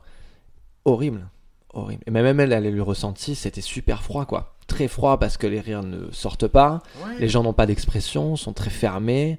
Euh, Il y, a, y a des choses qui peuvent passer par les yeux, mais pas grand chose quoi. Tu. Non, c'est c'est très différent. Même moi, je, je vois que ma communication non verbale avec le masque, elle est, c'est très complexe. D'habitude, on peut se comprendre même euh, entre potes et tout. Et là, là, on se comprend plus. Tu vois, il y a plein de choses qui. Il y a une frustration de parler à travers le masque. Il y a, il y a beaucoup de choses qui. Voilà, je vais donner un exemple très simple, c'est que les cours que l'on peut donner stand-up aujourd'hui, la situation à Marseille fait qu'il faut qu'on soit très très vigilant sur le port du masque. Euh, c'est juste que nous, les conditions orchestra studio, il faut que moi je sois masqué, que les élèves soient masqués. Je suis la personne la plus triste au monde de ça, mais on est obligé. Voilà, c'est la consigne, on est obligé de le faire, donc on va le faire. Et mais, mais c'est vrai que c'est un truc, mais il vaut mieux qu'on s'habitue. Et en prenant des, euh, des fois d'autres chemins, tu vois, moi si on m'a autorisé, entre guillemets, la visière, bon ben je vais essayer de me procurer une visière pour que, parce que ça me semble un peu plus simple qu'on voit mon visage à travers une visière. Et c'est quelque chose, oui, tu ressembles à un soudeur pendant, euh, pendant deux heures de cours, mais c'est pas grave, parce que je pense que je ferais mieux passer mes idées avec ça. Ah bah, Mais ce monde-là, je pense qu'il est fait pour être installé, donc euh, allez-y, essayez de le comprendre et travaillez en vous disant que ça changera pas. Et de la même façon qu'on me dit à Paris, oui, c'est une période délicate et tout, ouais, mais c'est juste euh, dur pour tout le monde. Mm. C'est pas, c'est pas là. Moi, j'avoue, je, je fais mon run entre guillemets à Paris une période où qui semble contre-intuitive. Parce qu'on voit bien, mais non, mais je l'aurais fait il y a deux ans ou il y a un an qui avait pas le Covid, ben, c'était pareil. C'est- C'est jamais facile de réussir dans l'humour. Celui qui doit réussir, celui pour qui doit ça bien se passer, qui est le Covid, les attentats, la guerre mondiale, ça sera la même. Ouais, bien sûr. C'est juste à un moment, est-ce que tu fais les bonnes démarches au bon moment, avec la bonne force et, et au bon endroit? Oui, et puis on arrive quand même au fur et à mesure, là, depuis la rentrée, à, à quand même pouvoir jouer, à ce que les certains théâtres, enfin les certains lieux puissent euh, réouvrir, réaccueillir du public. Euh, Après, voilà, c'est des demi-jauges, c'est des, des tiers de jauge, mais euh, bon, ça reste. euh, c'est vrai que ça, ça, ça permet de jouer différemment. on a fait aussi ici le Y Comedy Club. Bon, on était sur une petite jauge en, en termes de public, mais C'est quoi une- petite jauge? C'était 20 personnes. quoi. Donc c'est deux fois une scène parisienne. Ouais, non, mais c'est oui, mais parce qu'il y a aussi ce truc en ce moment, je le me rends compte avec ce que tu me dis toi ou Sofiane quand je l'ai au téléphone ou par message que euh, on est très privilégié ici, c'est-à-dire euh, on n'a Ah. pas ces conditions. Nous, on demande, n'a jamais demandé, j'ai jamais demandé à quelqu'un de ramener deux personnes sur Ah, un mais plateau. ça, ça, c'est un truc tu t'en rends compte. Euh. Et je remercierai jamais assez les, les producteurs d'ici qui nous ont fait confiance, que ce soit Fantasy Prod ou le Fada Comic Club par exemple. Nous, on a pu amener des gens, jouer devant des 200 personnes régulièrement, Mhm. être payés en cachet, euh, être accueillis dans les coulisses d'un zénith. Et, quand je vois, là, j'ai accepté des plans, mon ami, mais des, Mm. des plans où j'arrive et il y a trois personnes et on joue quand même. Et, et c'est là que je me dis, moi, je, je- je me suis. Déjà dans la vie, je suis un peu embourgeoisé, on va le dire. Euh, voilà, parce que j'ai pas 20 ans. Mm. Et là, qu'on me demande de jouer devant trois personnes, je suis le premier à faire la gueule, mais de ouf. Et mais après, quand je vois Haroun qui arrive, qui joue devant quatre personnes, ça dérange pas vraiment. Et que tout le monde joue le jeu parce que chacun va y chercher quelque chose dedans. Eh Ben, tu te tais, tu fais. Et juste, par contre, quand je reviens ici, je savoure Mm. qu'est-ce que j'ai aimé faire le Diogène Comedy Club. Mm. Oh, c'était bien de jouer devant du monde qui, qui venait voir ça, qui avait bu des bières avant. C'était très. Ouais, ouais, mais c'est, cool. je me rends plus bête. Après, comme tu dis, on s'embourgeoise aussi dans des conditions. euh, Ouais, et on n'est pas content. hein. Le pire, c'est qu'on n'est pas content. Ah ouais, non, mais ça c'est fou qu'on se puisse se. Bah, c'était euh, Lucas Drapier qui était venu jouer ici Ouais. euh, cet été à Marseille. Il, a lancé un petit comédie club. Je fais la parenthèse. J'ai entendu, ouais, je le crois que c'est le Fleurus. Fleurus. Comedy Club. Et voilà, c'est les dé- le démarrage, mais Fleurus Comedy Club, je vous conseille de checker ça à Paris. Je vois qu'il s'entourait de gens assez cool. Euh, bah, bravo, écoutez, lancez vos trucs. hein. Ouais, typiquement, c'est un garçon en plus euh, avec une pensée, un univers intéressant, quoi, qui peut faire des choses bien. Et euh, cet été, euh, quand euh, moi j'organise le Diogène, j'ai toujours un petit euh, groupe de conversation sur Messenger avec les artistes qui vont jouer pour se parler un peu, donner les conditions, se motiver. Et quand je parlais des Reza et que je disais qu'on était à 30, Lucas il me disait mais j'ai jamais joué devant 30 quoi. Et alors que moi j'étais hyper déçu parce que normalement on est entre 50, 60 à, à la salle gueule. Là ça avait les mesures Covid parce qu'on est déjà monté à 80, 90 là-bas. Ouais. Donc, euh, et donc c'est vrai que je me suis rendu, enfin je me suis dit même euh, Cyril, Yves qui est revenu, enfin Yves qui est venu cet été en me disant mais euh, ouais tranquille Bédou ça va. C'est vrai qu'on a de la chance d'avoir à Ah. minima à chaque fois. Ouais, tu- alors vraiment, moi je vois les gens qui me disent putain, une fois on a joué devant 100 personnes, c'était fou et tout. Je dis quoi, c'est quoi qui jouer devant 100 personnes, c'était Mm. ouf pour toi? Mm. Et voilà, alors que nous, c'était c'est plusieurs fois par mois que ça se passe. Ouais, grave. Et ouais, ce qui a été fou dans ma vie, c'est jouer devant 5000, pas devant 100. Et aujourd'hui, Ouais. j'avoue, je quand euh, que ouais, je, je pense que la vibration elle va arriver à partir de 800 dans mon cas. Mm. La vraie vibration me dire ah il y a des enjeux et tout en dessous de 800. Je, je l'ai fait euh, des centaines de fois, ça me Ouais, mais c'est pas. mais c'est aussi parce que j'aime bien me dire que le, le stand-up se démocratise, se répand. Tu vois, cet été, qu'on, entre le Garage Comedy Club et le Diogène, ce que ça a brassé, ce que ça a brassé pardon, comme personne en public, moi j'étais trop fier de ça. Je me dis, c'est trop bien quoi. À, à Marseille, de toute façon, on va le dire très clairement, il s'est passé un truc. Aujourd'hui, on, on aborde le mois d'octobre en se disant qu'il y a 90 dates jusqu'à juin de, de plateaux et de scènes ouvertes à Marseille et on est trop content. Et je vais être très clair, si vous descendez dans le sud pour une raison X ou Y, n'hésitez pas à nous envoyer un petit message. Si on a l'occasion de vous faire jouer, euh, c'est avec grand plaisir. Euh, comme d'habitude, c'est on a des contraintes qui sont très très claires, je vais vous dire, c'est que il y a certains plateaux, c'est pour les élèves, que ce soit de l'artu ou d'orchestra, donc priorité aux élèves, mais il y a d'autres trucs où on a plus de latitude. Comme d'habitude, il faut pas être frustré. Euh, si on peut vous jouer, on le fait avec grand plaisir. Si on peut vous conseiller, on le fait avec grand plaisir. Voilà, il y a quelques comédiens qui sont bookés dans des salles. Ils se posent des questions sur euh, la teneur de la salle, la qualité de la salle d'accueil. N'hésitez pas à venir vers nous. On connaît un peu le circuit du Sud. Euh, j'ai pas d'intérêt particulier dans les salles. Euh, Il y en a que je trouve sympathiques, il y en a que je trouve pas sympathiques. Je peux justifier chacun de mes choix. Mm. Après, vous faites le tri. Mais ce que je ferai pas, c'est vous mettre dans une situation délicate. C'est-à-dire, je, je ferai toujours, je vous informerai comment moi j'aimerais qu'on m'informe. Donc, n'hésitez pas à venir vers nous. Euh, de là à, à venir spécialement à Marseille pour faire le stand-up, c'est pas là que ça se passe. Ça se passe à Paris, le stand-up, c'est pas à Marseille. Mais il y a des choses qui se passent. Si vous êtes de la famille, n'hésitez pas à venir vers Stand Up France. On, on trouve toujours de quoi faire. Et, et moi, je suis hyper fier. Je te dis, je suis hyper fier de pouvoir dire quand, quand on m'accueille dans les plateaux à Paris, de dire écoute, je peux te rendre euh, 100 fois l'appareil. Ouais. Parce que ici, on a des scènes de malades. Et, et ça peut vraiment faire délirer des gens qui connaissent l'univers parisien de venir ici, de, de se faire des, des petits circuits ici qui sont trop fous. Quoi, parce Mm. qu'on a quand même un délire. Je vous le dis, je pense sincèrement, je pense qu'on a un truc hipster, mais qui est pas hipster travaillé. Mm. C'est-à-dire que c'est juste qu'on est. Il y a des gens pauvres, mais du coup, qui, qui consacrent leur. euh, qui ont pas la, la thune, mais qui ont une énergie, qui ont un artistique de fou et qui ont développé ça en underground et ça a des résultats de fou. Quoi. J'avoue, mais si vous venez par contre, juste euh, ne ramenez pas le Covid quoi, comme cet été. C'est juste ça. Ouais, on, on les accuse, mais c'est nous qui avons été, euh, on été bien contents d'avoir tout le monde ici. hein. Non, non, c'est clair, c'est clair. Mais avec plaisir, hein, vraiment, euh, tous ceux, tous Voilà. ceux et celles qui veulent euh, venir éventuellement Et tester un jour. Comme d'habitude, alors je, je veux dire comme d'habitude. Et ça, j'espère que ça va être très clair. Pour aborder quelqu'un qui a un plateau, être déjà allé voir le plateau en tant que spectateur, savoir à quoi euh, vous attendez, c'est un plus. Nous, on apprécie toujours et c'est beaucoup plus simple. Ouais, J'ai eu des organisateurs, ils m'ont dit, mais on les ouvre même pas les messages. Et c'est normal, ils sont sollicités peut-être 100 fois par jour. Ils n'ont pas le temps. Et, et moi, quand je fais cette démarche d'aller sur Instagram, dire, ah, je veux jouer chez toi et tout, c'est normal qu'on me réponde pas, je l'accepte. C'est comme ça, il y en a qui répondent, Najim, elle a répondu de suite. Bon, Moi, je l'accepte parce que des fois, ça m'arrive aussi de pas répondre. Et, Oui. euh, parce qu'il y a euh, dès le premier message, à la première vue du message, je me dis, ok, c'est pas comme ça que j'ai envie d'être démarché, mais aussi euh, parce que j'ai déjà du monde à, dur. déjà du monde à gérer quoi. C'est pas évident, mais euh, donnez à projeter, dites qui vous êtes, donnez des vidéos, donnez, facilitez le travail des, des gens qui, euh, qui Donnez des vidéos sur scène, pas des vidéos de, Ouais. pas des vidéos de chez vous parce que ça, ça me, ça m'importe pas. Laissez-nous, voilà, laissez-nous projeter. Ouais, moi, je sais là, par exemple, à ce moment, il y a, y a quelqu'un qui gère pas mal de salles et on n'arrive pas à se, tu vois, j'arrive pas, le contact il passe pas. Mais c'est pas grave, je vais le rencontrer tranquillement par l'intermédiaire de quelqu'un d'autre et on va établir le contact. Mais j'ai pas de frustration en attendant parce que je suis conscient qu'il a des contraintes. euh, même le, je vais te dire, le Barbès Club, ils ont leurs contraintes. Euh, J'aimerais que ça avance plus vite avec eux et tout, mais bon, ben voilà, j'accepte le truc. Ils ont, ils ont pas que moi comme artiste à gérer. Ouais, c'est vrai que c'est des machines, t'as plein de choses à. Ouais, moi je vois forcément, je vois mon intérêt direct. Euh, je vois mon intérêt direct à rentrer dans la rotation euh, du Barbès et tout, mais je suis pas le seul dans cette affaire-là Ouais. et je dois accepter que, que pour l'instant, on s'est freiné.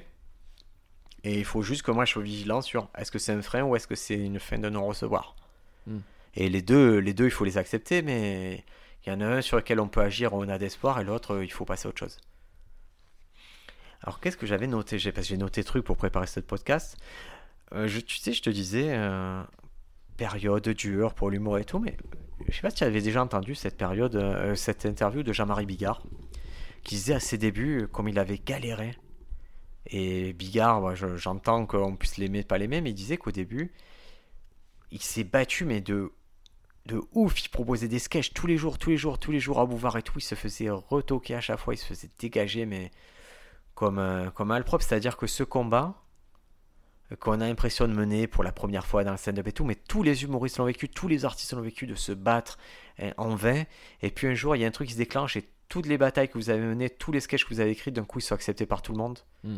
Et Bigard, c'était typiquement ça. Il a proposé des sketchs, des sketchs, des sketchs jusqu'au jour où, où ça a commencé à marcher pour lui. Et tous les trucs qu'on a retoqués, il a pu les, les replacer parce que c'était pas une question de qualité de sketch, c'était juste une question de qui l'écoutait et de quel point de vue il écoutait. Ouais, je pense qu'il n'y a pas de, de voie facile hein, de toute façon dans ce, ce métier. Je pense qu'il n'y a aucun artiste qui l'a eu euh, de, de manière facile. Je prends euh, pour exemple, par exemple, un mec comme euh, Paul Mirabel, qu'aujourd'hui, Ah, euh, voilà, chaque a- podcast, on va parler Paul Mirabel. Ouais, non, mais parce que et là, Mais il non, est venu à Marseille, exemple, il est venu à Marseille, bon ou même. Fanny, même Fanny Ruet. Fanny Ruet. C'est des personnes qui, voilà, on, on va dire entre guillemets explosé assez rapidement. Oui. Voilà.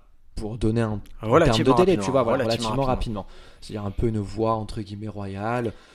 Par exemple, Fanny n'a pas eu besoin d'aller euh, d'aller euh, jouer dans des comédie clubs à Paris pour être Exactement. programmé à Paris, par exemple. Ou euh, alors que Paul, ouais, lui, il a, il a quand même bourlingué un peu dans ces trucs-là. C'est c'est pas forcément effectivement qu'ils ils ont euh, plus de talent ou enfin oui, mais euh, c'est là où il n'y a pas de voie facile non plus, tu vois. Ils ont ils en ont Mais c'est pas des exemples, ce Ouais. sont des exceptions. Ce sont des exceptions, effectivement, ouais. Ce sont des exceptions. Mais euh, ouais, enfin. Pourquoi j'ai commencé à parler de Paul, moi, du coup? On parlait de Bigard, et du coup, je parle de Paul. que qu'il n'y a pas de voie facile, que Ah même oui, oui, s'il y a ça, il y a, il y a un taf de monstrueux, il y a et en particulier chez eux, Fanny elle a, un, par- elle a un podcast Les gens qui doutent, Mm. mais ça veut tout dire. Ça veut dire que le doute est permanent dans leur démarche. bien et Paul je sais bien que le doute est au cœur de sa démarche et qui et c'est d'autant plus qu'il est très attendu. C'est-à-dire que je dis pas que les gens attendent qu'il fasse un faux pas, mais les gens sont moi, je vois qu'ils sont souvent sceptiques sur sa capacité à tenir une heure.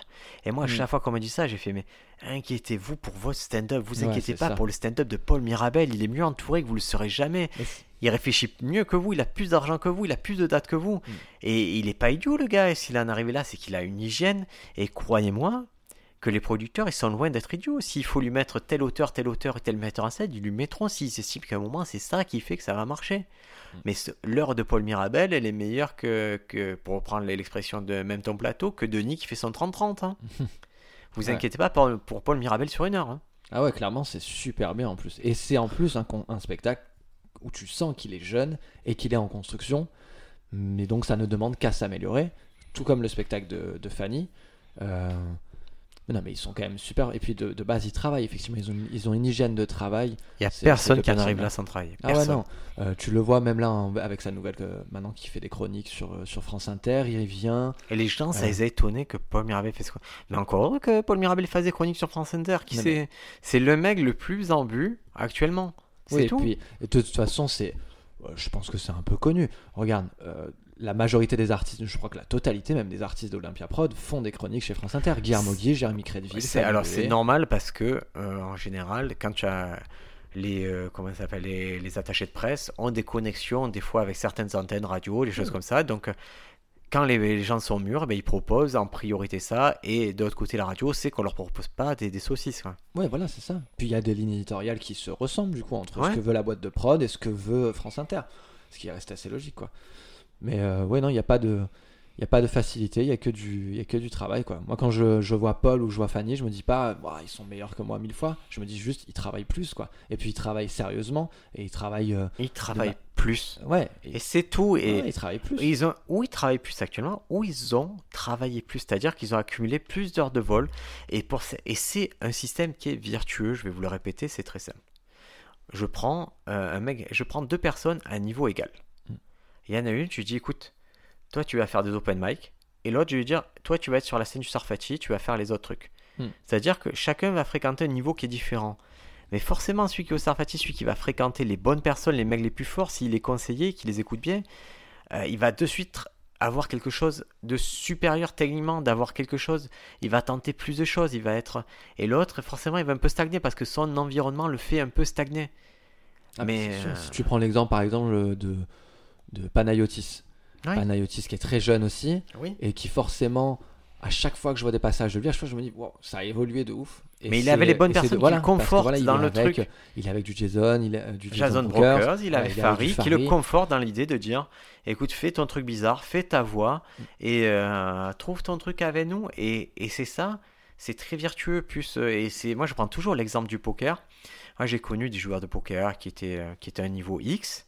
Et donc, tu les mets dans une salle et, et la technique et le hasard fait que ce jour-là, ce mec, il gagne. D'accord, mon pote, il gagne, il gagne un grand tournoi. Mais après, sa vie, ça a été de fréquenter des joueurs professionnels à partir de là, ça a mis le pied étrier. Mais du coup, il a joué des gens qui étaient très forts. Et il était dans une dynamique d'avoir tous les à côté qui étaient très forts, de, de comprendre ce qu'il fallait, comment il fallait se documenter, euh, vers quoi il fallait tendre, c'était quoi l'avenir du truc. Mm. Et ça, ça, ça t'améliore. Forcément, tu crées l'écart avec tes potes. Ouais, il y a une. Et puis, ce que j'apprécie donc sur les artistes qu'on a cités, c'est qu'il y a aussi un, un principe un peu d'humilité. Et euh, il y a une phrase qui m'a marqué moi cet été euh, quand il y a Alexis Le Rossignol qui est venu jouer au, au Diogène Comedy Ouais. Club, euh, chroniqueur France Inter aussi du coup. Ouais. Mais en tout cas, ce qui était appréciable, c'est qu'il m'avait déjà vu jouer au Barbès pour la première partie de Fanny aussi. Ouais. Et j'avais pas fait un super bon passage le jour où Alexis il est venu au Diogène, clairement. Et euh, on a discuté, on a discuté. Et c'est vrai que je lui parlais un peu comme avec de l'admiration, du respect. Ouais. Et en fait, il me coupe à moi, il me fait Mais tu sais, Bédou, euh, là, tu me parles comme si j'étais euh, mille fois au-dessus de toi et tout. Il fait Mais dans six mois, on se recroise. Comme un peu la phrase de Sam, quoi. C'est On se recroise dans six mois, c'est toi qui es au-dessus de moi, tu vois. Et il me fait Tranquille, tu vois. Et c'était intéressant de parler du coup de stand-up de manière totalement égale. Euh, du coup, parce que moi j'avais l'impression qu'il revenait de Cannes où il avait été bien payé, il fait les chroniques à France, tu vois, pour moi c'était. Ouais, il est, ça se voit que, ça, que la vie commence vraiment à bien s'enclencher pour lui dans Ouais, ce grave. hein. Mais c'est effectivement un mec aussi qui me dit, eh bah, c'est quelqu'un qui écrit énormément, qui écrit beaucoup, beaucoup. Et par Pas exemple, il faut savoir que sa, sa logique, euh, tout ce qu'il diffuse sur, sur Internet, à chaque fois sur YouTube, c'est des passages qu'il veut plus jouer, quoi. Logique. Et quand tu vois le, le- le matériel, enfin, il y a quand même une quantité de matériel assez incroyable hein, qui, est de- qui est diffusé sur YouTube. Tu fais, bah, ok, bravo, respect, quoi. C'est cool, c'est cool. Ouais, ouais, ce côté, euh, ouais, j'avoue, et c'est, euh, moi j'ai eu la chance, c'est vrai que forcément les, les stand-uppers, on est quand même un métier où on aime bien partager ce qu'on fait et tout, et je trouve que honnêtement, il y a, y a- y a pas mal de bienveillance. hein. Ouais, beaucoup. Il y a beaucoup de bienveillance et je trouve la tendance, elle est, elle est plutôt cool pour ça. Euh, des mecs qui ont un parcours comme Adrien Arnoux, ils n'hésitent pas à prendre le temps de m'expliquer des choses et de me donner. euh, même, euh, j'avoue, je, je démarre humblement au Paname, j'y suis pas allé depuis 7 ans. Et je me suis senti vraiment accepté et j'ai trouvé ça vraiment intéressant, le positionnement des gens qui ont plus les codes de l'endroit que toi et qui te conseillent, qui te disent ben, va plutôt vers ça ou fais ce type de travail, d'adaptation. C'est vrai, j'ai un vrai travail d'adaptation à Paris à faire. J'ai pas encore, euh, je me sens pas encore à 100% de mes capacités, mais c'est toujours cool que tu aies des gens derrière qui te confirment, qui te, qui te guident un peu. J'aime bien moi ce travail de guidance de la même façon que je peux l'avoir avec des jeunes comédiens qui, qui se mettent dans des plans galères. Je leur dis les gars, on arrête, on se positionne différemment et, Mm. et on fait autre chose. Et, su- et je, je parle pas en tant que, que stand-upper supérieur, je parle juste en tant que mec plus vieux qui a vu des choses et qui. Et, épargnez-vous des trucs. Moi j'ai une vision, je vous la donne. Si ça correspond, si ça vous semble logique, appliquez-la quoi. Ouais, grave. Ouais, Et puis c'est l'une des pratiques, c'est une pratique individuelle de stand-up, mais qui est, euh, à 100% collectif quoi. Ouais, c'est ça, le euh, paradoxe, C'est ça qui est, qui est fou. Tout ce que tu vois quand il y a une personne qui est seule sur scène, euh, il y a toutes les, les petites conversations, même les jeux de regard. Moi, ça m'est déjà arrivé d'être en, en sur scène, de prendre des fois un peu feu, euh, prendre un peu euh, voilà le bouillon et que tu sois derrière, que je vois ton regard, ça, tu vois, ça rassure. Il y a un truc qui se, tu vois, on se maintient, enfin on se Ouais. soutient. Il y a ce, donc Alors là, j'ai fait un truc là. Parce que je me suis aperçu, je me suis dit, au final, ton stand-up, est-ce que c'est un truc, euh, est-ce que c'est à toi ou c'est à quelque chose qui appartient à tout le monde d'un sens Est-ce que c'est le résultat de rencontres de... Et je me suis fait une liste qui me fait beaucoup de bien. Euh, c'est assez, c'est assez bizarre, mais je me suis fait une liste de remerciements en fait. Mhm. Et c'est-à-dire, je, je note exactement les gens qui m'ont hébergé à Paris. ouais. Euh, les gens qui m'ont fait jouer spontanément. Euh, et c'est un peu le côté, euh, tu vois, un peu la, la chanson de Brassens, tu vois. Euh, toi, quand dans ma vie il faisait froid, tu vois, je Ouais. note tous ceux qui dans ma vie il fait froid, qui m'aident. Et euh, en fait, j'ai pas envie de les oublier. Ouais. J'ai vraiment un truc en moi de me dire, ok, si je peux monter sur scène dans de bonnes conditions, c'est parce qu'il y a telle personne qui m'a ouvert la porte de chez lui, qui m'a prêté son canapé. Euh, telle personne qui a été assez généreuse pour parler techniquement avec moi, telle personne qui, euh, quand je reviens à Marseille, a son comedy club et accepte que je joue. Et, et on a tout fait d'oublier qui c'est qui nous a constitués. Mm.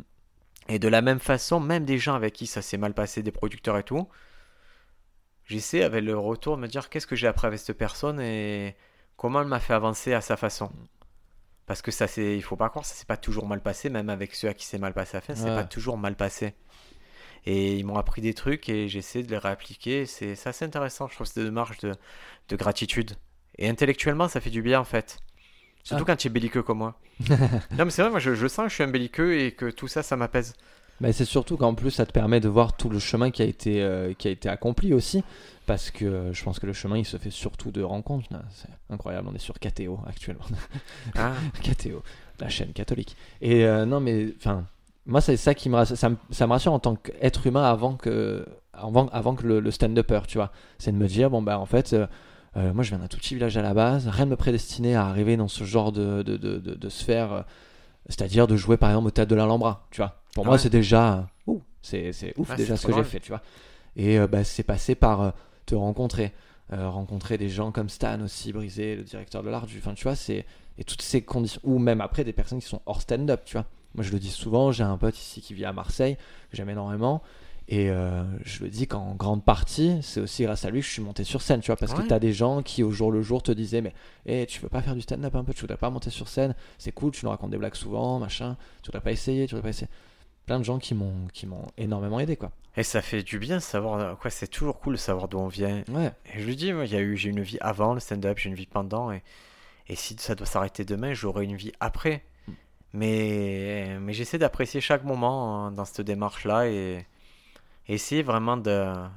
Si vous mettez la reconnaissance dans ce que vous faites et de la gratitude en, envers les gens qui sont cool avec vous, je vous assure que, que le retour, ne cherchez pas à avoir de retour, vous l'aurez. Mm. En fait, c'est juste, c'est vertueux. Et, et moi, je suis sincèrement, vraiment, je le dis, dans, on reste dans une histoire soi-disant très compétitive et tout. Il n'y a aucune compétition. La seule compétition, c'est vous, c'est quel produit.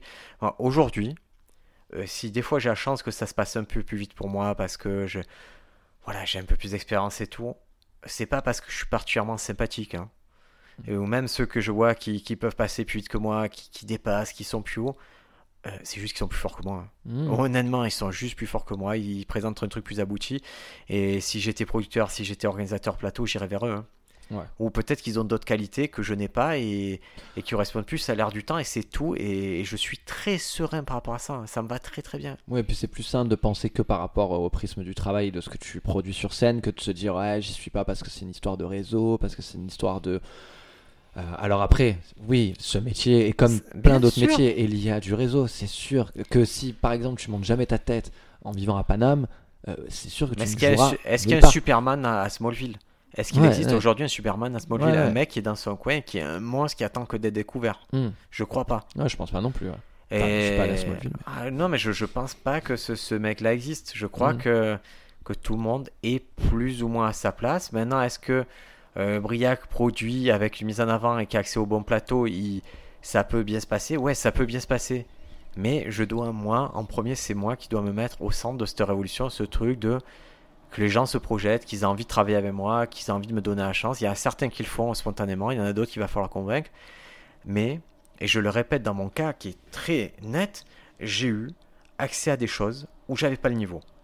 J'ai très vite eu accès à la première partie de Cavadam, ces choses comme ça. Été nul, Mm. nul, nul. Je l'ai fait. Je l'ai fait de façon honorable avec les armes que j'avais, mais ça n'a déclenché aucune conversation. Pourquoi? Parce que je n'étais pas assez fort. C'est-à-dire que euh, je suis arrivé au bout d'un, je suis arrivé à un endroit où plein de personnes voudraient arriver, mais j'avais pas le level. C'est tout. Et le mettez votre stand-up au centre. Je le répète à chaque épisode. Mettez votre stand-up au centre de tout. Plus, franchement, si un producteur voit que vous êtes un monstre, peut-être qu'à la première fois il va vous voir, il va se dire c'est le hasard. Mais ça fait quatre fois qu'il vous voit sur scène et qu'il voit que vous déchirez tout et que ça, que le public devient fou, ils sont pas bêtes. Mm. J'ai je reviens à Adrien Arnoux, euh, quand ça commence à bien se passer pour lui et qu'il cartonnait vraiment, ça faisait un an et demi qu'il défonçait le Paname, c'est pas une seule personne qui allait vers lui. Tout le monde savait qu'il fallait aller vers lui. Ouais. Et ils étaient 4-5 à vouloir vraiment euh, euh, ce produit-là parce qu'ils avaient compris qu'ils pouvaient investir sur lui. Mm. Et c'est pas péjoratif, hein, c'est juste qu'à un moment, ils sont pas bêtes, ils se disent bah, si je mets de- un peu de thune sur lui, peut-être que je vais le, le, verrou quoi, le verrouiller, en tout cas, l'amener euh, sur un contrat qui m'intéresse. Euh, J'en parlais la dernière fois, Paul Mirabel, il, il était signé chez Olympia avant euh, vraiment d'exploser. Ouais. Et ils ont fait un coup de fou, quoi. Mais Ouais, avant de le signer, ils ils n'ont pas une boule de cristal, ils l'ont signé pour ce qu'il était à l'époque, s'il représentait l'école, et il représentait un potentiel.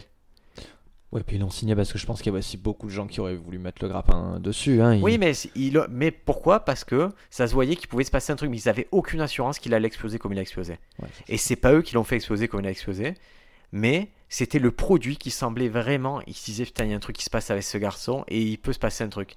Mais personne a l'assurance aujourd'hui de te faire un grand stand-upper. Ouais, non, c'est clair. Moi, tu me files un million. Ah, c'est- ah, je crois que j'ai eu la conversation avec Nicolas Tepo et Elias. Je leur disais, moi, tu me files un million, euh, je sais pas si j'arrive à faire quelqu'un un bon stand-upper. Et eux, ils étaient vraiment des trucs, non. Ah non, mais nous, on arrête le stand-up. gros. Nous, tu as un million, t'achètes un appart et ils m'ont fait rire. Ils sont cons. Ils sont bêtes, ces garçons. Ouais, ma foi, j'en sais rien. Moi, peut-être que j'aurais fait la même chose. Je sais pas. Bah, c'est vrai que la question elle se pose. Si t'as un million d'euros, est-ce que tu vas faire forcément de quelqu'un un grand stand-upper ou une grande stand-uppeuse? On Euh, dit qu'il faut 10 ans et un million. Ouais, mais c'est. euh, Encore une fois, moi, c'est comme le- ce que je dis aux élèves euh, sur les cours d'essai. Je vais pas vous apprendre à devenir quelqu'un de drôle, tu vois. Je vais vous apprendre à travailler pour écrire Ouais. des choses qui sont drôles, tu vois. Et euh, à, à faire des sketchs et à monter sur scène, quoi. Mais, Ah, je, euh, je dirais, tu vois, la- la- la- le truc connexe que je dis aux gens, c'est si on vous dit si vous êtes drôle dans le quotidien, c'est pas une qualité en fait. C'est un prérequis. Ouais. C'est pas, je vais pas vous dire bravo, vous êtes drôle dans la vie de tous les jours. Non, c'est c'est le minimum pour être un humoriste. quoi. Oui, et puis c'est surtout, c'est pas, moi je m'en fous en fait de- que la personne elle soit forcément drôle dans la vie de tous les jours. Ce qui m'intéresse, c'est la pensée, c'est la façon dont elle a de réfléchir et comment elle construit sa pensée par rapport à ça. C'est-à-dire que tu, si ça peut m'éviter d'entendre des blagues ou des phrases que j'ai déjà entendues mille fois, ça m'arrange, tu vois. Je préfère ça, même si t'es la personne la plus bout en train qui soit euh, euh, dans, dans la vie, quoi. Ouais. Donc, euh, ouais, non. ouais. Et écoute, moi je te propose qu'on passe au petit segment que tout le monde adore, Mhm. mais d'où c'est qu'on va sortir nos notes. Allez. Parce que ça fait un peu plus d'une heure qu'on est ensemble et on va dire ben, les derniers trucs qui nous ont marqué. Ou les... Moi, ça fait longtemps que j'ai pas entendu ton nouveau matériel. Euh, donc, qu'est-ce que qu'est-ce que tu as noté récemment? Tu m'as sorti un petit carnet là. Eh ouais. Ah, je, je vais faire l'instant sponsor. Euh, j'ai acheté un carnet. Ah, il faut que je le trouve. Putain, qui est- le Zapbook, ça s'appelle Zapbook. Ok. Tu vois les carnets que c'est? Ouais, ouais, je vois. Putain, c'est trop bien ce truc. La qualité du papier, c'est super cher, hein, c'est un truc du bourgeois, mais c'est trop bien. Bah écoute, moi j'ai toujours été plutôt, euh, puisqu'on est dans la- l'instant Moleskine, promo, toi j'ai toujours été Moleskine, les petits Moleskine. Ah, écoute, Après mes élèves Il y a eu des offert ventes un- privées Moleskine. Ah ouais? Bah écoute, euh, j'ai, loupé la. Attends, ça m'intéresse à faire. Tes élèves t'ont offert quelque chose? Ouais, ils m'ont offert un, un- un- un plus grand cahier. Mais j'ai, plus l'habitude de travailler sur des petits carnets. C'est un, un grand cahier, mais du coup je l'utilise pour euh, prendre des notes sur ce qu'ils font eux en cours. Et... Moi, je le dis, hein, après euh, deux ans et demi de cours, j'ai eu un élève qui m'a offert des bières. Dieu le bénisse. et une autre qui m'a offert du rhum. Mais j'ai- ils sont, ils sont, sont pas généreux. De l'alcool. quoi. Ils m'ont fait. Attends, généreux, non, mais c'est moi je voilà. leur tire le. Quand même, je les remercie parce qu'ils m'ont offert euh, deux chemises, un, un t-shirt. Bon, alors ça, je pense que c'est. C'est un enfin, message. Oui, c'est un message, ça, plutôt qu'un cadeau. Et, un- et un petit short beige euh, très, très mignon. Ah, putain, ils sont bien, ils sont Ouais, ils sont- Mais encore une fois, je crois que ça. Je crois que c'est ce qu'on transmet en fait. C'est de la même façon, dans... tu vois, tu transmets ça, et moi je transmets pas ça. Ils n'arrivent pas à se projeter sur moi, sur. euh, On va lui offrir un truc, et c'est. c'est- Je trouve... Non, mais je trouve ça vachement marrant. Ouais, ben c'est après, euh, c'est des personnalités différentes. C'est marrant parce qu'hier, les élèves à la suite de l'open mic disaient Ah, ça serait cool qu'un jour on essaye de switcher les, les profs, tu vois. De Il faire. meurt, il meurt. Non, mais je, je pas. Mais d'e- d'essayer de. Je fais maintenant. C'est Ah, Je suis du violence, mais je, je m'en rends compte, hein, c'est que. C'est que. C'est que surtout, je vais. je- tu vois, là, là j'ai. Du coup, en début d'année, j'ai un nouveau public. Hmm. Et moi, je leur parle comme si c'était des anciens. Du coup, je suis. Je suis un peu violent. Genre, si vous allez. Tu vois, je. Je prends pas beaucoup de, de Mais- pincettes avec eux et c'est assez, assez drôle de voir parce que j'ai vraiment la cap... Le truc, mon principe, c'est je vends pas mes cours. Je- J'ai la chance d'être dans un système où que j'ai un élève, dix élèves, c'est pareil, je suis payé pareil, entre guillemets. Et je veux juste que les gens motivés restent. Je cherche pas à les faire fuir, mais je cherche pas à leur survendre de cours, à surjouer. Du coup, si on doit écrire deux heures, on écrira deux heures. Je, je suis pas là pour les distraire, je suis là pour, pour les mettre dans les rails pour démarrer l'année comme il faut. Non, mais c'est clair. Et du coup, quand quand il y a un ancien élève qui arrive à se mélanger à ça et qui fait son sketch, je dis, bah, c'est, plutôt nul hein, aujourd'hui. Mais ils le savent, ça les fait rire parce qu'il n'y a pas un mec qui dit ça qui n'a pas reconnu que c'était pas super inspiré, que, Ouais. que c'était des blagues de bourrin, que, qu'on était parti dans le bigard et que c'était pas ça qu'on voulait. Quoi. Ouais, bah, de toute façon, après, euh, chacun a sa, sa pédagogie euh, différente. Moi, je sais que si je devais prendre des cours encore aujourd'hui, bah, j'irais plus vers quelqu'un comme toi que vers moi parce que je, suis quelqu'un, j'ai, besoin d'avoir quelqu'un qui qui est pas de. ça tergiverse pas, quoi. Je fais un truc, tu me donnes une réponse directe et on avance, tu vois. Après, les élèves que je vais avoir, moi, je sais qu'ils préfèrent qu'on soit plus dans un truc conversationnel, de ressenti. Mais bon, là, je le vois parce que j'ai des groupes qui sont mélangés entre les anciens et les nouveaux. Et je crois que j'ai formé aussi mes anciens euh, Il y a eu un élève qui a fait un truc samedi. euh, C'était ce que j'appelle des blagues euh, vues d'avance, faciles, bourrin un peu. C'est-à-dire, on est sur une première version, donc j'ai envie de dire, je t'en veux pas, mais bon, ne refais Ouais, pas ça la mieux, prochaine quoi, fois. faisons Quoi. mieux Voilà, faisons mieux. Et c'est les élèves qui font des retours, principalement Mehdi, qui, qui fait, mais. euh, fait, moi, si je te connaissais pas, là, je te vois sur scène, j'ai pas envie de t'aimer. mais, mais ça, alors, ça, c'est un truc, je, je l'avais noté, je vais, je vais être très clair sur le podcast, c'est que une partie de notre taf, c'est de. C'est aussi de bien former, entre guillemets, comment on échange en, en, en session de travail. Mm. Le, le Barbès Comedy Club, euh, du, non, du mardi au vendredi, de 17h à 19h, ils ouvrent les portes pour des work sessions. Et moi, je vois les gens comme ils taffent, et moi, comme je taffe, en fait, c'est une éducation à bien travailler entre stand-uppers. Il va falloir vraiment euh, prendre l'habitude de bien travailler parce que tu peux louper des sessions parce qu'il y a forcément un qui va prendre plus la parole, un qui va imposer un rythme bizarre. Et en fait, c'est un truc où il faut s'éduquer, il faut se former à bien travailler avec les autres et travailler avec les bonnes personnes. Mm. Il y a des gens avec qui vous pouvez travailler et il y a des gens avec qui vous pouvez, que vous pouvez fréquenter, vous pouvez passer très bons moments, mais avec qui vous ne pouvez pas travailler et vous ne devez pas travailler parce qu'ils ne vous apportent rien. Au contraire, ils vous perturbent, ils vous mettent le doute. Euh, moi, j'ai le cas au début, j'avais, j'ai Quentin, tu vois. Mm. Quentin qui était une horreur à travailler au début. Mm. Et parce qu'il leur mettait le doute, il leur disait des trucs, il leur faisait des retours trop durs. Et, et maintenant, je sais qu'il a pris le pli, les gens, ils s'éclatent à travailler avec lui parce qu'il a Mm. des bons retours maintenant, mais il a dû se former à faire des retours constructifs. Ouais. Et moi-même, avec Paco, euh, que vous avez entendu dans le dernier podcast, une des premières questions qu'il m'a posées, c'est comment tu dis aux gens que c'est de la merde? C'est vraiment, je me demande, c'est même pas sa première question et tout. Et j'ai dû expliquer, j'ai dit, mais c'est jamais, c'est jamais nul en fait ce qu'on me dit, dans le sens où, où j'essaie de savoir, je pose des questions. Mon travail, c'est de poser des questions, de dire pourquoi tu as dit ça et qu'est-ce que, qu'est-ce que tu voulais dire? Et est-ce que tu es vraiment sûr, en le disant avec ces mots-là, que tu as obtenu ce que tu voulais dire? Mm. Et c'est là qu'on a décidé de travailler ensemble parce que lui, était sur une problématique de création d'œuvres et d'amélioration. Et c'est-à-dire qu'il avait la certitude que tout ce qu'il produirait, pour moi, ça me semblerait jamais nul, mais ça pourrait me sembler en dehors de la cible ou en dehors des objectifs qui s'étaient fixés qualitatifs ou, ou de, de profondeur de propos. C'est important de, se dire, il n'y a pas de choses nulles en soi. Et je reprendrai un texte que j'ai vu passer en vidéo d'Instagram d'un artiste qui s'appelle Avril à Paris. Ah, il est Et, sympathique ce ouais. garçon, très gentil garçon. je- il- et voilà, le thème c'était, je crois, improvisation stand-up. Lui, il part avec un angle. Arrêtez de dire que l'improvisation c'est du stand-up, donc ça, ça te plaira. Et, euh, et en gros, Ah, il- je, je, je vous l'ai dit, à mon, à mon sens. hein. Moi, quand on m'a dit pour euh, est-ce que tu fais de l'impro et tout, je fais non, je sais écrire. Voilà, mais donc en fait, c'est parce qu'il est son angle, c'est euh, on me dit souvent euh, ah tu fais du stand-up, bah, c'est un peu comme de l'impro et tout, et il fait non, admettons le seul métier qui s'apparente bien à ce qu'est un stand-upper, c'est sculpteur. Et je trouve je trouvais ça hyper fort parce que ma copine fait des sculptures et euh, c'est un peu ça, c'est-à-dire que tu viens, des fois elle voit son bloc de granit, son bloc de granit qui lui ressemble à rien, elle, pourrait se dire c'est à chier, je jette, et en fait non, elle va retaper dessus. Et nous c'est un peu ça avec les textes. Tu viens avec un premier texte, c'est un bloc, il est pas ouf. Clairement, il est pas ouf. Le nez, il est pas beau. Les yeux, ils sont pas beaux. Euh, mais tu vas prendre du temps à retrouver la patine, à retaper, à retaper, à retaper. C'est un travail d'acharné, c'est un travail de- Et surtout, on voit hein. bien que dans l'art, euh, en particulier les arts picturaux, euh, il y a une évolution.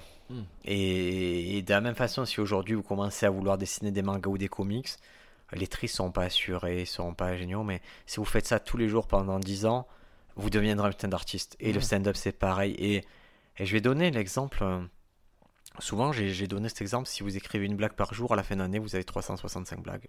J'entends. Pareil, vous, je sais pas, vous êtes chaud pour écrire une BD. Imaginez, vous, faites une case par jour. Je vous dis pas dessiner, vous prévoyez une case par jour. Vous prenez une feuille, par exemple une feuille à 4, vous la coupez en, en 9. Faites une case par jour. Mais vraiment, la case, des fois, c'est juste. euh, si vous faites un astérix, c'est première case, il y a, y a Idéfix qui est là et Idéfix se balade dans la forêt. Faites ça une. Mais pensez au bout d'une année combien de cases vous avez 365 cases. C'est-à-dire que vous pourriez très bien faire votre BD en vérité. Mais c'est juste qu'on on- on veut le truc de suite, on n'accepte pas le process. Et c'est pas long, une année pour faire une BD, c'est rien. Une année pour établir une œuvre, c'est rien. Même une année pour faire un bon sketch, c'est pas grand chose, une année pour faire un Mm. sketch, je vous le dis. Mais ça dépend ce que vous appelez bon sketch. C'est quelque chose que je prends conscience euh, que depuis très très récemment. euh, se dire en fait, c'est- pas un sketch entier qu'il faut visualiser, c'est une unité de blague, effectivement. Par unité de Oh là blague. là, ça par c'est de très dur, c'est très dur de faire Et comprendre ça aux et gens. c'est quand tu fais le bilan des fois de, de certaines saisons passées, de certains sketchs. Je prends ce sketch euh, sur la vasectomie. À toi, tu l'as vu à son état embryonnaire au Diogène où c'était pas le même, euh, la même porte d'entrée, ça ressemblait à rien de ce que c'est aujourd'hui. Ouais. Mais je suis resté, j'ai insisté, on me disait même, mais lâche-le, oublie-le, fais autre chose. Et au final, unité par unité, patine par patine, angle par angle. L'unité 1, Voilà. c'est la blague, les amis. ouais. Travailler les blagues. Moi, je reçois des trucs qui sont euh, monolithiques, c'est-à-dire que les gens, quand ils commencent sur sketch, ils sont obligés de s'engouffrer dans un tunnel. Hmm. Ce n'est pas possible parce que dès le moment où vous allez toucher un truc, ça va tout déséquilibrer. Hmm. C'est pour ça que souvent, je conseille d'avoir des petites fiches et de bien séparer idée par idée. Et quand vous séparez idée par idée, quand vous allez tester, vous n'allez pas tester tout le sketch, vous allez tester une idée, puis une autre idée, puis une autre idée. Et ça permet de ne pas vous mettre dans des tunnels où, tout ne fonctionne pas. Au vos sketchs, vous testez un truc ou deux, si ça rentre, vous les mettez dans votre process. Et après, vous en testez un truc ou deux autres, et au fur et à mesure, vous qualifiez comme ça votre... Mais tant que... Voilà, je vais prendre l'exemple très clair, j'ai j'ai Cédric, Cédric de TA, et qui... euh, On travaille sur cette problématique de l'opener. C'est-à-dire vraiment les premières choses qu'il dit en montant sur scène. Et il me propose toujours des nouvelles choses, mais qui ne sont pas dans l'opener. C'est-à-dire, il me propose, je fais, mais ça ne m'intéresse pas. J'ai pas résolu le début. Je veux qu'on résolve ça et qu'on aille au bout de la blague. Tu as l'idée, tu as quasiment, tu as 90% du travail, tu l'as fait. Fais la dernière partie du chemin avec moi. Et quand on a résolu ça, on ira sur le reste. Mais tant que ça c'est bancal, tout le reste ça va partir sur un pied. quoi. Mm. On se dit Allez. que tu as des nouveautés? Oui, oui, vas-y. Allez, go. Euh, donc là, je suis parti sur. En ce moment, je, on s'en est rendu compte que pendant la période du confinement, il y a les métiers les plus utiles sont ceux qui sont en règle générale les moins bien payés. Et souvent, les métiers qui vont être inutiles sont bien payés, tu vois. Je fais euh, à quoi on reconnaît quelqu'un qui a un métier euh, inutile et qui est bien payé C'est souvent des personnes qui sont en trottinette électrique avec un costard. Et si éventuellement il a le casque, c'est souvent le PDG de la société, tu vois. Voilà, je pars sur, euh, je pars sur cette idée-là. Je pars sur les métiers donc que je considère inutiles. Par exemple, j'ai découvert que dans les sociétés, tu avais un poste qui s'appelle facilitateur de projet. Ah, vas-y, raconte-moi, je connais Voilà. même pas ce Facili- métier. bah déjà de base, je me dis si tu mets en place un projet, on fait en soi, on se dit qu'en soi il est facile, tu vois. Mais donc on est quand même dans une dans une pensée assez sadomaso pour se dire non, on va se rajouter le fait qu'il y ait quelqu'un qui facilite le projet dans la société. Donc ça veut dire que par définition, il y a quelqu'un qui complique le projet dans la société, tu vois. Ça veut dire qu'il y a un complicateur de projet. Alors ça, c'est une mécanique. Euh, je n'aurai de cesse de, de vous recommander de faire toujours ça. C'est quand on vous présente un truc d'un sens, pensez à l'antithèse immédiatement. Hmm. S'il y a quelqu'un qui facilite, il y a quelqu'un qui complique. Ouais. S'il y a quelque chose qui est propre, il y a quelque chose qui est sale. S'il y a, s'il y a un bouton pour aller au dixième étage, alors est-ce qu'il y a un bouton pour aller au moins 10 Euh, Vraiment, vraiment. Si vous faites toujours le- l'autre côté du miroir, c'est une mécanique qui va à minima euh, ben, vous doubler votre façon de penser. Ouais, et puis amener un angle du coup original, puisque Bien sûr. forcément. Donc après, je fais une mise en situation. où Je fais les, les- les réunions pourraient ressembler à ça, du type bah, merci, euh, merci Eric pour euh, cette proposition de facilitation de projet, de, de tout ce projet que tu as mis en place. Alors on va quand même aller voir maintenant Gérard. Gérard pour les complications. Merci Gérard, c'est gentil. Ah, c'est drôle. Voilà, c'est efficace. Et... Je l'ai fait parce que ça a fait rire ma copine quand j'ai raconté Ouais, non, ça. mais c'est- c'est toujours. J'adore quand il y a des trucs comme ça. C'est. euh, je vais partir sur. J'en avais, tu l'avais déjà entendu, mais c'était il y a longtemps que j'avais pris des métiers euh, qui existaient, enfin, qui, qui me paraissent. euh, Happiness Manager, tu as déjà entendu parler de ça? Ouais, happiness manager, comme euh, ce principe de créateur de, de concept où je dis notre société n'a jamais été aussi vide de sens depuis qu'il y a des créateurs de concept, quoi. Enfin, je veux dire, il y a de tout. Euh, happiness manager, c'est vrai que c'est déjà manager en soi, c'était un, un- c'était un métier assez conceptuel de base, tu vois. Alors happiness manager, c'est que des gens effectivement qui viennent te voir et qui te qui te mettent des petites pastilles. euh, Ah, c'est ce que j'ai vu dans les grandes sociétés. Je suis intervenu euh, en, en tant que créateur de publicité, parce que je suis appelé comme auteur sur un truc comme ça. Et, et souvent, je vois des métiers qui m'étonnent, c'est happiness manager ou, euh, ou alors euh, je- des endroits dans, dans les grandes sociétés qui va être la salle Dream où tu peux faire la Mm. sieste, mais on te met quand même la prise pour que tu branches l'ordi. et je trouve ces paradoxes, ils me font trop rire de... Je sais pas, parce qu'à la fin de la journée, quand même, ils veulent, que, ils veulent te fouetter pour que tu travailles. Mais c'est ça, et puis. Donc c'est un peu, je- je- c'est ma réflexion du moment, c'est ces métiers, si admettons ils disparaissaient, il Ouais. y a personne qui se regarderait et qui se dirait, tu sais, toi et moi, genre Bédou, mais euh, Où il est la pas ton happiness manager, vois. Ouais, c'est fou, il est où le facilitateur de projet On s'en fout, tu vois, ça n'existe pas. Un boulanger, ça va poser des, des problèmes. Et la gamification, tu en as dû parler de cette tendance à gamification? Non. C'est la tendance à introduire le jeu comme vecteur de cohésion dans les sociétés. Ah, ça, je l'ai vécu chez Free de ouf. Hein. Et c'est- c'est et c'est débile parce que c'est c'est presque c'est c'est une perversion de, de ce qu'est le jeu et c'est en fait c'est juste une question de récompense de Mm. quoi moi c'est ça me et moi j'ai des potes qui sont qui pensent que c'est l'avenir et ils ont bien fait ils investissent leur startup là-dedans mais ça me fait rire c'est débile en fait ils enlèvent tout ce que j'aime dans le jeu ils veulent voler ce que ce qui est trop cool dans le jeu pour le pour l'appliquer à la société ils pervertissent un truc euh, que j'aimerais qu'ils préservent mais bon c'est comme ça c'est Ouais, leur, ouais. leur modèle économique autour du fait de faire croire aux entreprises que ça va les aider quoi. Ça évolue, la société évolue. Moi, je sais que j'ai une pensée plutôt, euh, on va dire, euh, réac, quoi. C'est-à-dire, je préfère euh, rester sur ce que je connais. Voilà, c'est ma pensée diogène et puis nihiliste, quoi. J'ai pas envie d'évoluer. Enfin, moi, l'évolution, ça me. Ça me touche pas plus que ça. Il y a des évolutions qui me servent à rien. Tu vois, quand on me disait, ah, c'est trop bien les trottinettes électriques, tu vas, de, tu vas plus vite de chez toi là, au métro. Moi, je pense pas comme ça, tu vois. Je me dis pas, je gagne un quart d'heure. Mais après, chacun a sa, a sa façon de penser. Et du coup, c'est là où ça donne des choses intéressantes sur scène. Moi, c'est là où je me grandis le plus avec les cours, c'est que je me, du coup, ça me force entre guillemets à avoir un moment de démocratie entre guillemets avec des personnes qui ont une façon de, façon, une façon de penser qui est totalement différente de la mienne, c'est ouf mais hein. que je dois pas influencer pour autant. Je donne en fait moi ma couleur de- d'esprit, de, comment est-ce que je réfléchis. Mais voilà, j'ai un mec qui est vendeur en hélicoptère, je sais qu'on va pas être euh, sur les mêmes bails de vie, tu vois. Mais c'est pas grave quoi. Ah, tu, as, tu as- tu as ça moi j'ai Vendeur hélicoptère, j'ai un ingénieur en armement, moi. Voilà, c'est pas mal. J'ai une- quand même une bonne sœur quoi. C'est ouf. hein. Une bonne sœur, j'ai euh, un beg, une sourde. Et euh, tout ça, Qu'est-ce que c'est ce cool. bordel oui, Qu'est-ce c'est devenu quoi l'ardu C'est Ah, c'est- Coto, Coto Rep Comedy Club. Ouais, c'est intéressant. Mais c'est trop bien parce que du coup là on est sur les débuts d'année, tu sais, donc c'est toujours des textes qui t'envoient avec euh, ce que je sais pas d'eux, tu vois, de ce qu'ils aiment, ce qu'ils aiment pas, ce que je connais pas de ce qui se voit pas de, de suite. Et je fais, ouais, c'est fou quoi, il y a plein de vies hyper intéressantes de partout. Et en fait, moi, à partir du moment où tu montes sur scène et que tu me donnes ton point de vue, c'est cool quoi. Tant que tu me l'imposes pas, ça me bat quoi. Pas trop bien. Et Ouais. toi, des, des nouveautés du coup? Bon, écoute, euh, bon, c'est rien, ces observations, je sais pas ce que j'en ferai. C'est, c'est genre à Paris, il y a un truc qui est drôle, c'est qu'ils ont des dans les pubs et tout, ils ont des happy hours Hmm. de 16h à 2h du matin. C'est des heures d'ouverture. C'est deux heures d'ouverture. C'est euh, Ouais, c'est débile, C'est j'avoue. marrant, pourquoi ils font ça quoi. J'avoue. Et euh... attends, j'avais noté un truc sur ma mère. T'as qu'à dire euh, ma bière chez moi elle est pas chère, tu vois. C'est mieux de dire ça. Ouais, ça, va, ça va plus vite et c'est. euh, Après, c'est un argument marketing. hein. Forcément, la personne qui dit Ah, ouais, c'est un happy hour. Et, et de la même façon, il y avait un truc sur. à Marseille, je vais je vous parle d'un truc très touristique, mais il y avait un bar sur le vieux port dont l'happy hour consistait à t'offrir la même boisson. Hmm. Mais qui a besoin de boire un litre de bière à 18h Ouais, ou Qui a besoin de boire deux Moscow Mule euh, Ouais. de Richef euh, Ouais. c'est- C'était un peu. Fait. et, ouais, je, je trouvais que c'était le contraire d'happy en fait. Tu vas juste me, me tuer la journée en faisant ça. Ouais, est-ce qu'on devrait pas mettre les happy hour plutôt en fin de soirée qu'en début de soirée, quoi?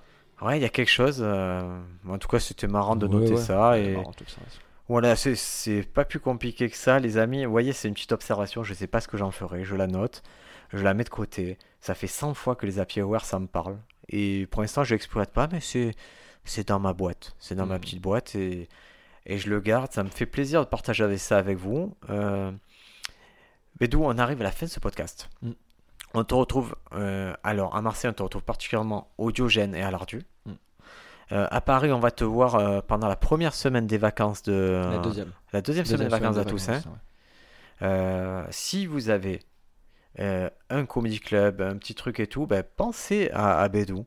C'est une valeur sûre de ce qui peut se faire. Vous, maintenant, je vais dire honnêtement, ce que vous entendez sur le podcast, c'est ce qu'on fait sur scène globalement. Si vous adhérez, ben, ça sera la même chose sur scène que vous apprécierez. Si vous n'aimez pas, ben, vous n'apprécierez pas ce qu'on fait sur scène. C'est pas très grave. Allez vers les personnes qui vous font rire si vous organisez des plateaux. Et voilà, n'hésitez pas à venir vers nous et aussi quand vous venez à Marseille, on vous ouvrira les portes dans la mesure du possible. C'est pas la panacée. La période fait que c'est une période compliquée pour tout le monde, mais ça existe encore la culture ici, ça existe encore la culture à Paris. On, essaie d'être des acteurs positifs de ce domaine-là. Donc voilà les amis, moi vous me retrouvez ben, Briacabé sur Instagram. Euh, Stand Up France, le site, je, je bosse beaucoup dessus. Il y a beaucoup d'articles ces derniers temps. C'est des articles que je prends le temps d'écrire dans le train. Euh, ces articles qui viennent de la réflexion que je peux avoir en parlant d'autres comédiens. Je me garde, je garde dans l'idée que ces articles sont là pour vous inspirer, vous donner à penser. Je ne suis pas un gourou de cette affaire-là. J'ai pas la, vérité sur tout. Je me documente énormément. Il y a beaucoup de trucs, en particulier les exercices, les exercices que je reprends, que j'adapte d'autres livres, d'autres méthodes. Euh, voilà, je suis, juste là pour vous faire réfléchir. Vous pouvez lire euh, Stand de France de fond en comble, vous ne deviendrez pas un bon stand-upper pour autant. Par contre, si vous faites les exercices, si vous réfléchissez à ce que j'essaie de vous faire passer, il y a des chances que ça vous déclenche des petits trucs et que vous fassiez un pas en avant. Euh, Bédou, on te revoit quand euh, dans ce podcast? Quand tu veux. Quand Euh, tu... Moi, ça m'arrangerait la semaine prochaine Eh quand ben, même. hein. la semaine prochaine, je suis là avec grand plaisir. Allez, passez une bonne semaine. Merci Bonne beaucoup d'avoir écouté. Stand Up France.